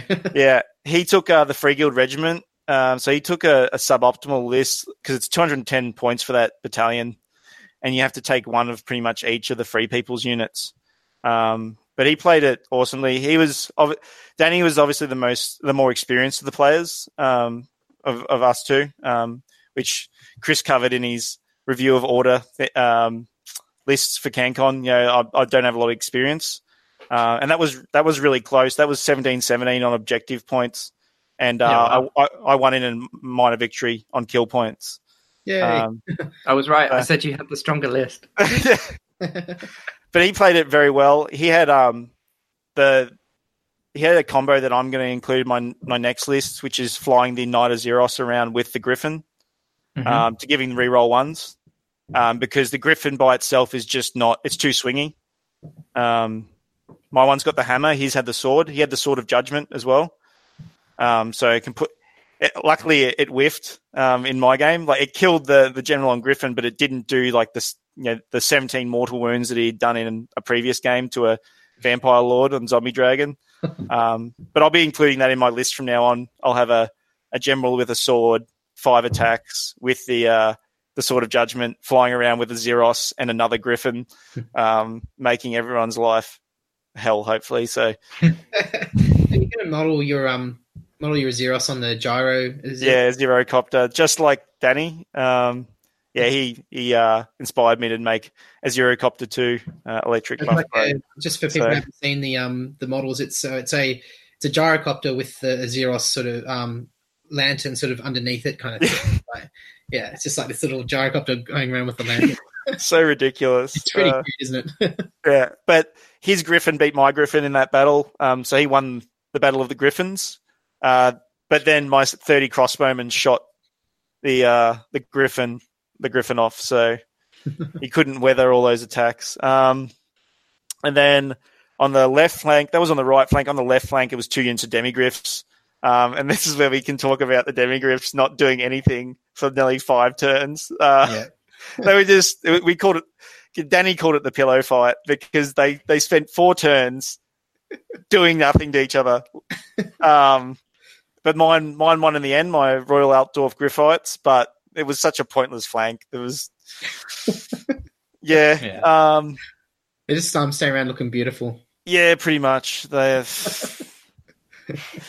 it was so so pointless. each other, you know. yeah, yeah. Um, yeah, then we pretty much uh, kept trying to shoot at each other. He had two units of handgunners with Hochland long rifles that, you know, they did a little bit of damage, but they, they weren't that uh, reliable. Um, yeah, we kind of like castled up in two ends of the board and then maneuvered with our with our like demigryphs, and uh, he had outriders and pistoliers um, because he had to have them in the list, and then uh, his griffin with the Azyros. Um, I think he kind of put it out of position. It flew like behind his lines and didn't really do much for the battle um, until the end, where it took out the Griffin, where it did do something. Um, but my yeah, my Griffin didn't really do much as well. It was kind of like a a, a piece to like, oh, come on, come over here. There's a Griffin. Do you want to take the Griffin on? You know, kind of like a a deterrent. Um, yeah. It was actually a bit more maneuverable that battle than what we were expecting. We were expecting like if that was knife to the heart, we would, would have just sat at two ends, looking at each other, shooting Hochland long rifles and Luminarks at each other for five turns. I was gonna say, Uh, you- you'd, you'd have come off better there because you'd have had the the uh, the Luminark and the Comet to drop down. So Yeah, the comet did quite a lot of damage. Yeah, yeah. Um, those D three mortal wounds within ten inches on each model. Yeah, it's pretty evil. Um, but yeah, there was a mi- uh, minor victory. Um, best free peoples at CanCon. Yeah, but uh, but Danny was awesome playing against. Uh, yeah, like I said, he got my best sports vote. Um, just because he made it enjoyable. He was uh, he was uh, accommodating to me being a newer player as well. Um, and he had a beautifully painted army. Um, I thought he was going to win best painted. Uh, I thought his was the better painted one, but know, he got he got coolest army um, and that kind of thing. So I'm glad he got recognised for it. It Yeah, yeah, coolest, and then yeah, yeah, and he got best Second. second best painted. Yeah. Yeah. yeah, he deserved it. He done an awesome job. He had cool stuff like a guy drinking tea, a guy carrying a barrel of ale like in his units. He had the griffin that came off and like sat on his terrain piece with magnets. Um, yeah, like everything was, and he converted like the zero copter and all that. So, yeah, that griffin is awesome. Hey, the, oh, that griffin, the tur- turquoise um sort of leaf, Yeah. uh, not leaves, feathers. freehand lightning bolts on its rump, and like the his rump was painted like it was like fur, like it was feathery fur on his on the rump of the the um the griffin. Um, Yeah. yeah, it was that. It was an Yeah. awesome army, beautiful. I saw Um, the photo. I saw the photo with them, like the two griffins head to head, and I was like, "Oh wow, this this is a beautiful battle." Like the Yeah. two the two armies, and yeah, I saw his griffin, like the blue feathers with the white stripe Yep. through the middle, and yeah, it looks really nice. Well, the Yeah. um, that battle uh, got a bit of attention um f- for the coverage of the day too, didn't it? Yeah, on Honest Wargamer. Yeah, the, the I thought they were going to say like at the end of the day, free people's won because that's pretty much what what happened. You know, like we yeah, it was it was a, a great game. Yeah, easily my best there. Um, so yeah, the fourth game was uh, Heath Thompson, and what an awesome matchup for a Free People's Army. Uh, Tzeentch change host uh, for um, relocating orb. Um, Um, I got PTSD from this game uh, because the relocating orb stayed in the Tzeentch side the whole game, pretty much. Uh, Um, so I tried to move in. I killed a lot of stuff, um, but uh, yeah, I couldn't. I couldn't do anything. He he expertly um, zoned off and um, screened uh, me trying to get to the re- relocating orb. So yeah, that was a major loss in that one. Um, next one was uh, Jason Rahali. This is a he got my second best um, sports vote. Um, actually, I can't remember if it was Jason or Sean, either of those ones. Um, but that was knife to the heart, and uh, three people three people shined. I I castled up in the corner, um, and just sat there with everything within twelve, everything within great company range, uh, great swords behind the swordsman. Um, yeah, everything was in cover. Luminark was in cover. It's like come out, Uh, bro. yeah, everything yeah was was castled up. Um, he was playing Seraphon. Um, he had Kroak, Slann, uh, like all the spellcasters. He had like units of skinks and stuff. Um, the little like uh, dog dudes as well. Forget what they're called. Uh, Razordons, yeah, they shoot. um, yeah. So I just sat back the whole whole game. Um, had Karl Franz on a corner, screened by the demigryphs, um, and I just waited for him. So he brought down Ripperdactyls the first turn. Um, he, I had my demigryphs just outside the, uh, so just within the uh, company support range. So when he charged with my Ripperdactyls, because they're bases, they ended up inside the um, the Great Company range. So then I shot 30 crossbowmen and took off the Ripperdactyls, six unit, uh, six Ripperdactyls in one turn. Yeah. Nice. Um, so I got the um, I got the points for that because they have been summoned um, pretty much. They brought down from uh, the stars. Um, then next turn I just my turn I just shot and like shot at the Bastiladon, took some wounds off that. I sorry, one shot at the one of the, the priests with the Luminark with his six damage and just took it off straight away. Um, Nice. and then took some damage to uh, did some damage with the Bastiladon, dropped my comet down, did D three mortal wounds to everything. Like he started to heal up and all that. Um, second turn, he brought down the Ripperdactyls again with his summoning points, took them off with the crossbowman again. Um, he managed to take out one of the demigryphs, I think, and then I just consolidated the the screen for Karl Franz.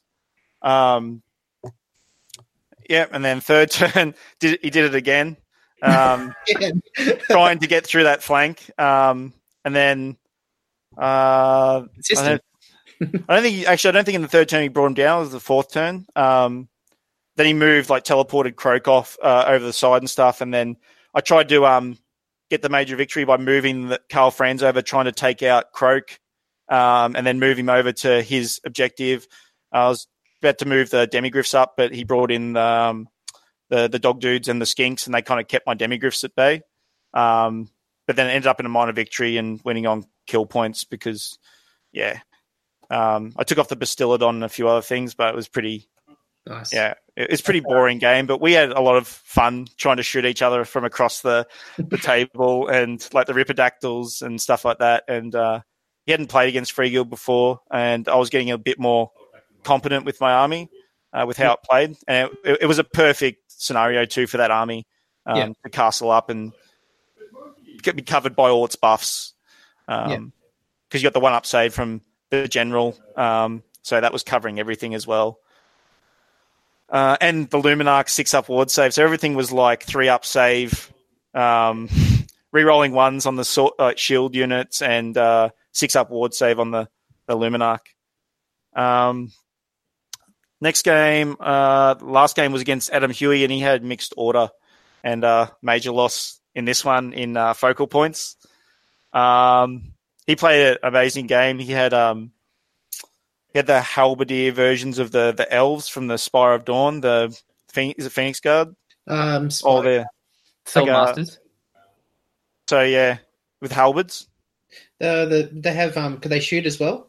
Nah, Oh, like the oh Halberds is Phoenix Guard. Yeah. Phoenix Guard. Yeah, they were they were brutal. Um, I made quite a few mistakes in this one. Um, I, f- I should have killed the Phoenix. Uh, he had a Lord on a Phoenix that was is it negative one to hit or stuff like that.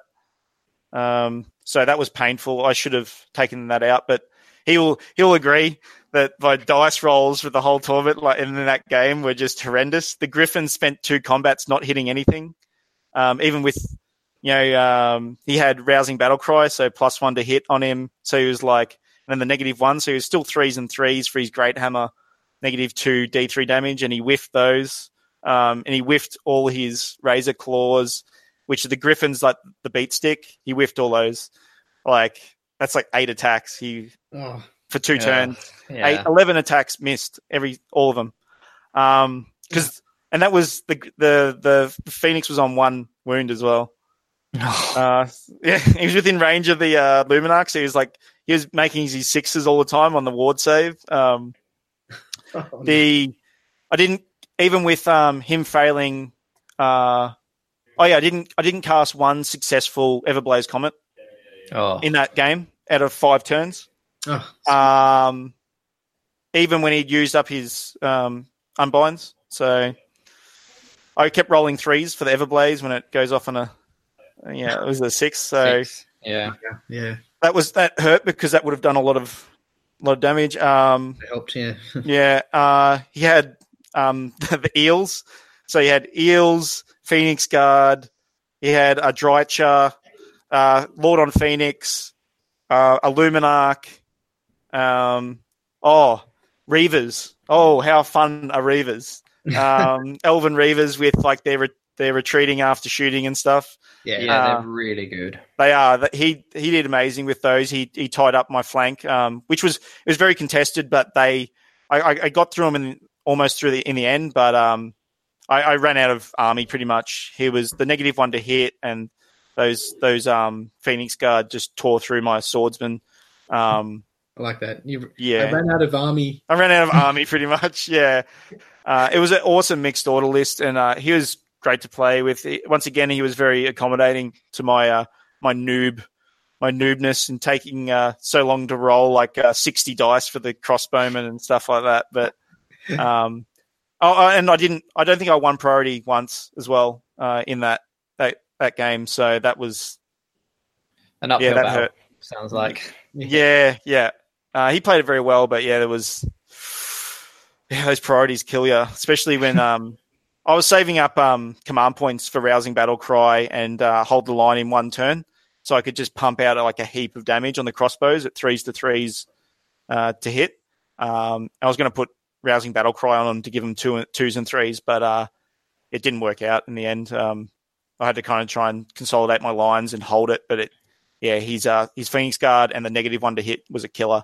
Just chewed through stuff. Um, oh, my Luminark shot didn't go off. Uh, it went off once, killed uh, a uh, a elf mage, and that was it in one shot. Um, so yeah, I'm starting to learn how uh, swingy the army can be, and that's kind of why I'm building in like Knight-Azyros uh, and stuff like that uh, for reroll ones. I think James knows how good reroll ones are in an army. They make everything a lot more um, consistent. Um, Yeah. so yeah, um, but overall, yeah. So two minor losses, uh, two minor wins, and and four minor lo- uh, major losses, um, which I saw as a win um, because I hadn't played a, a, a lot of games, um, and now I know how to approach those those armies that I had major losses to, and Yeah. uh, most of them, yeah, were because of me. Uh, You, you're like you um like it's your first tournament. You've come out with two minor victories in like a 200 person tournament. So that's like for, for a first one, that's a fantastic result, especially with a like a, different sort of army. Yep. It's um so I'm happy. Yeah, well done, man. yeah. Yeah. Um, So you said earlier at this towards the start of the show that you already have some ideas. You've written a new list of you want to get some. You're working on some new units. What Yeah. would you? What are you thinking of tweaking and changing it up? So definitely the two griffins. Um, adding two griffins and a Knight-Azyros, uh, hundred percent happening um, for mobility. And you'll probably like this. I'm thinking about taking the demigryphs out and just having the, the the mobile griffin, like the griffin kill team, pretty much. Um, what is it? You're not going Uh, to put in any um any outriders. Uh, I do have them in my post CanCon list. So I've got one unit of Averland Rough Riders, um, so Outriders. Um, I've got a new plan for, so instead of the 40 man block, it's too unwieldy. So I'm going to have two 20 man swordsmen. And what, what can happen then is you can trigger the Great Company twice if someone tries to t- charge on two flanks. So you sit the, the crossbowmen between the two 30, uh, two 20s. So if they charge one unit, they will get shot. If they charge the other unit, they'll get counter countercharged and shot potentially. So it, it gives you a chance to do double sixty shots because the um, the stand and shoot piper is only once a turn, um, whereas the great company you can do it multiple times. Um, so you can do it on flanks as well. Um, Just don't go anywhere near your army. In other yeah, everyone learned about the crossbowmen on the. well, that's the amazing. That's the amazing thing because they built in that rule. That's why I think it's so strong. Is that Yeah. it's unless you have a very odd charging mechanic or some way of getting in that isn't in the, that isn't a charge or something like that, they are guaranteed to shoot you because they either get their war scroll thing if mm-hmm. you're if you end within three, or if you don't end within three, Yeah. but you end within range and they're a supporting unit, then you get to shoot. Yeah. So- So, yeah, yeah. a few of the guys like the the um Jason with- his Seraphon learnt that he goes, okay, what can I do to not make them trigger? And like you can't literally do anything if you're going for those demigryphs. And then it's like you either sit there and get shot next turn, you either charge and get shot, or you charge the the crossbowmen within three and they shoot with their stand and shoot. Um, problem So with the the- stand and shoot is that it doesn't get the reload fire rule. You only get 30 shots, whereas the Great Company, you get all 60 um, shots onto that target. Um, I love those options. Like you either get shot or you get shot. Or Yeah. get- that's uh, that's your options. Yeah. So then the next plan is to have. Um, so I'm thinking about just running a Great Company, maybe with just the 20 swordsmen and then the 30 great swords and then handgunners. So what you can do is you can split them into two, have the handgunners behind the swordsmen on the flanks, the 20 man flanks, have the crossbowmen in the middle, and then you can trigger both the handgunners and the crossbowmen. Oof. And the thing is with that ability is people didn't realize too is that I don't have to just shoot the charge unit charging me. I can go shoot that phoenix or I can go shoot something else over in the distance to so say someone's on an objective and they got it, I can just go, okay, I'm going to shoot that at those eels on the objective. That's 60 shots into the, or I can break it up into different things. Um, so with the handgunners, like I can shoot with the Hochland long rifle 30 inches. Um, another shot in there. Yeah. Chip off a Um, yeah. And then if you charge the handgunners, you'll get stand and shoot with those as well. Like it's it's kind of like coming up with the um how the, the the battle line will work and how they all interconnect. And it's probably the hardest thing about the army is remembering how each thing interacts. Yeah. Um, and you have to kind of double check yourself because it's so it's easy to cheat and think, okay, I've got this, this, and this. Um, I activate that when actually it could be outside of the range because it's wholly within twelve. So you got to double check yourself. And I I had to check myself a few times. I nearly did the wrong thing, um, like rolling a three up save for my my swordsmen when they are actually a four up because they're not Yeah. in combat. They're only in shooting. And they only get the extra one in combat. So the army's all its buffs and its idiosyncrasies. You got to you got to double check yourself. Um, so I've got that. Um, so I've got like two units of handgunners and some swordsmen, some uh, ten swordsmen, twenty swordsmen, and then like thirty crossbowmen. The rough riders, and then the leadership group is the general on horse with the banner and the lance, which is kind of your staple. Two griffins, one with the sword of judgment, uh, with the sword, five attacks. Karl Franz on his a normal one with a hammer, and then the Azero copter, and then the Luminark of Hysh to keep it in there, keep it in the center, covering both great companies with a six up ward save.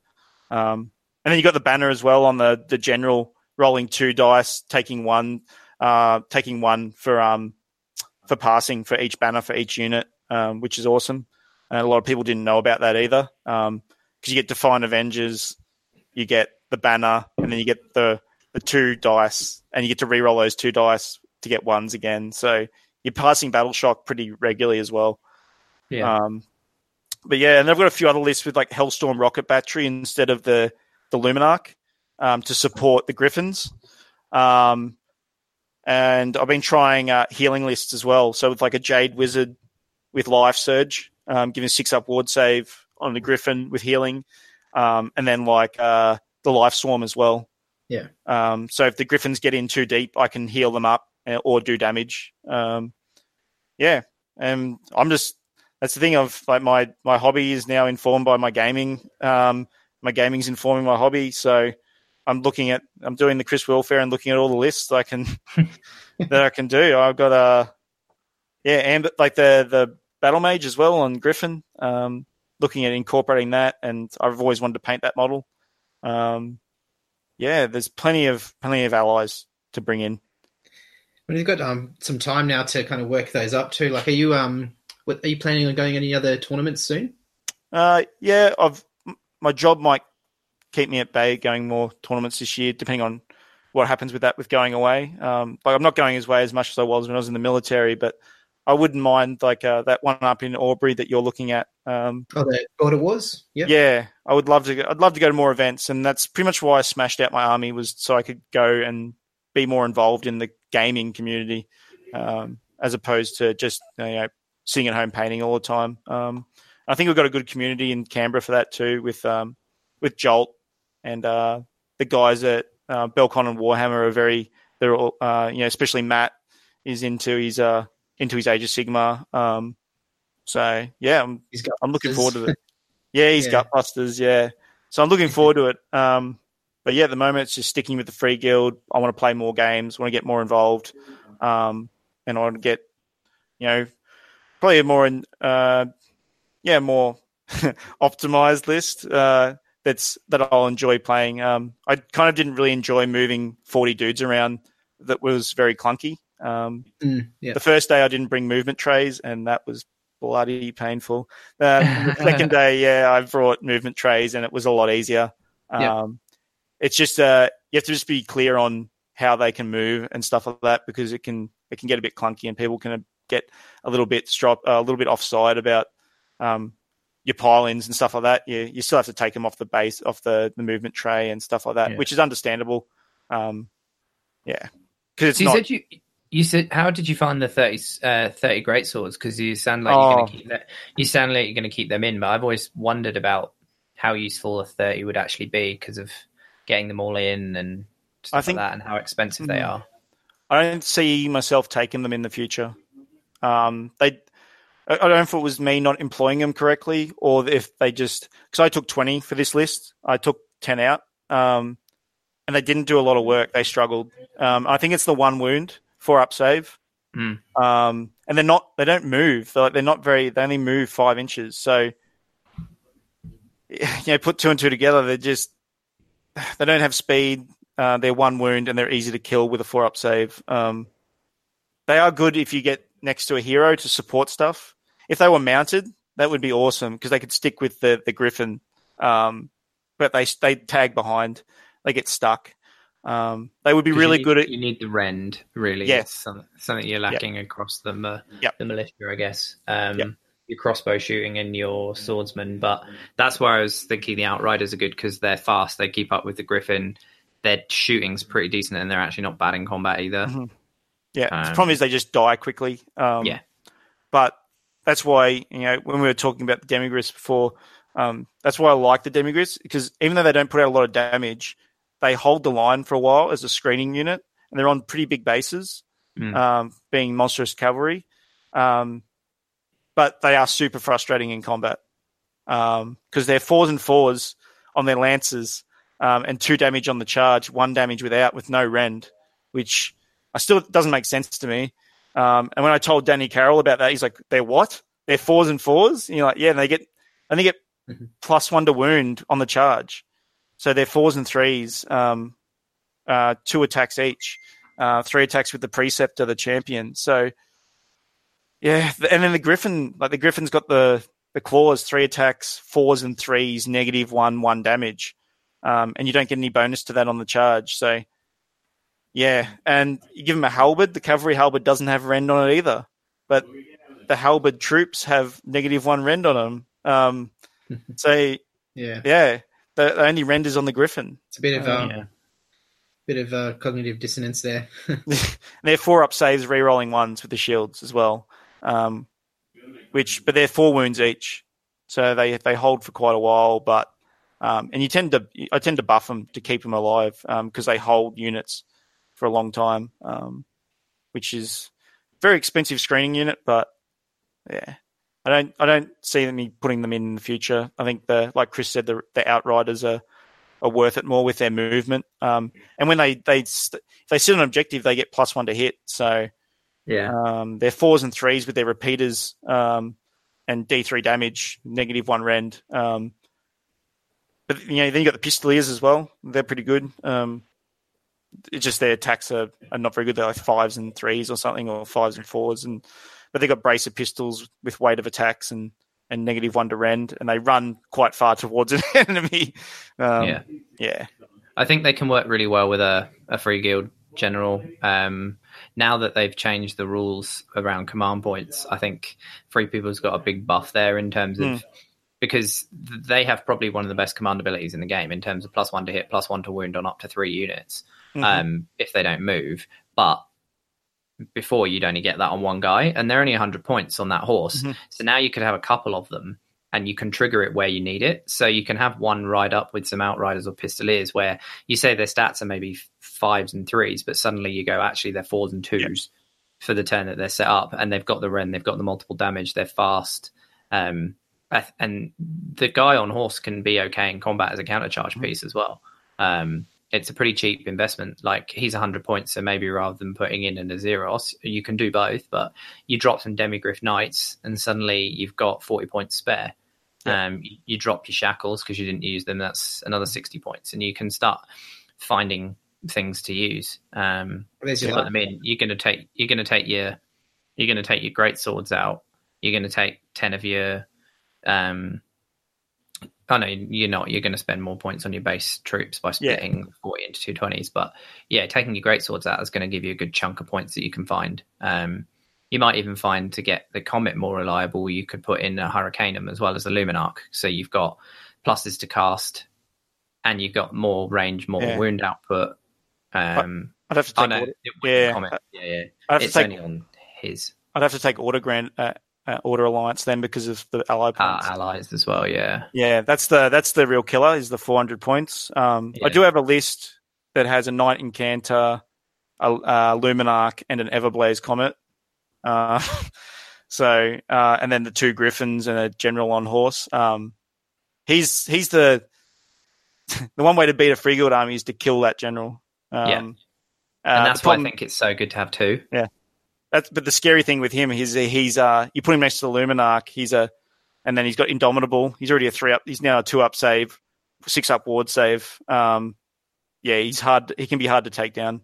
Um, long as you keep him in cover or protected by uh, look out, look sir, and the Luminark. Um, but that's why I've been looking at putting two in the list. So to have that that backup. Um, the problem is if they can not do anything. Like if you have a second one, what's that other one going to do? Unless you're splitting up your army and moving in different directions, which you don't want to do with a free guild army. Um, so yeah, that's the linchpin. Uh, a couple of guys took out that free guild general, and my army just crumbled um, after that. Um, that's because it they literally chewed through the uh, the swordsman um, and the uh, great swords. Um, but the, the great swords are very difficult to use. Like where where do you put them and what is their purpose? Um, they're amazing zoning off unit, so to like protect your flank against deep strikers. Um, but besides that, there's not much use for them. You may as well just take a Gryph-hound unit and and uh, and let them so uh, let you shoot with your like crossbows and stuff like that. But yeah, yeah, that's where we're at with those. Um, so yeah, I've got a few options to choose from uh, where I'm going to take the army. Um, I'm pretty. I've already started to build the uh, the units I need for the next build uh, next army list, so I'm pretty happy with that. Yeah, nice. Yeah, Yeah, awesome. So I think just wrapping up, um, obviously I want to thank Brant for coming on. It's been really awesome to talk about kind of all the painting and gaming experience and everything he's had with the army. And um, yeah, it's certainly been something that's been cool for me to see. And his utter refusal to play until the whole thing was painted is um, is quite uh, inspiring. And it's uh, it's good to know that he's uh, got the bug for actually kind of changing up the list and playing now with the army and adding units to it like that. Um, so yeah, just kind of before we go, I guess upcoming event from us is uh, Sydney Slaughter, um, held in Sydney. It's going to be held at Padstow RSL on the Saturday the eighth and Sunday the 9th of June. So we've got eighty tickets for that. So we're hoping to uh, have a pretty big event for everyone. We've got a new space that's um, much bigger. There's a bar with good prices. Um, be full buffet lunch and everything provided.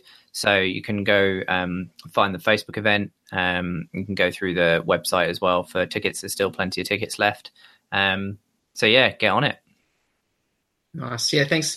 Thank you so much for joining us, Brent. Um, it's been a pleasure. Um, it's been great having you on the show, and um, hope uh, all the budding hobbyists out there got got something out of it. I, I know I did, and um, yeah, we'll have you uh, we'll have you on the, again again on the show at some point in the future. I reckon. Touch base with um, your hobby progress. Awesome. Thanks very much for having me, and uh, to all those Free People's players, make Free People's great again. All right, thanks for listening, guys, and we'll uh, see you again very soon.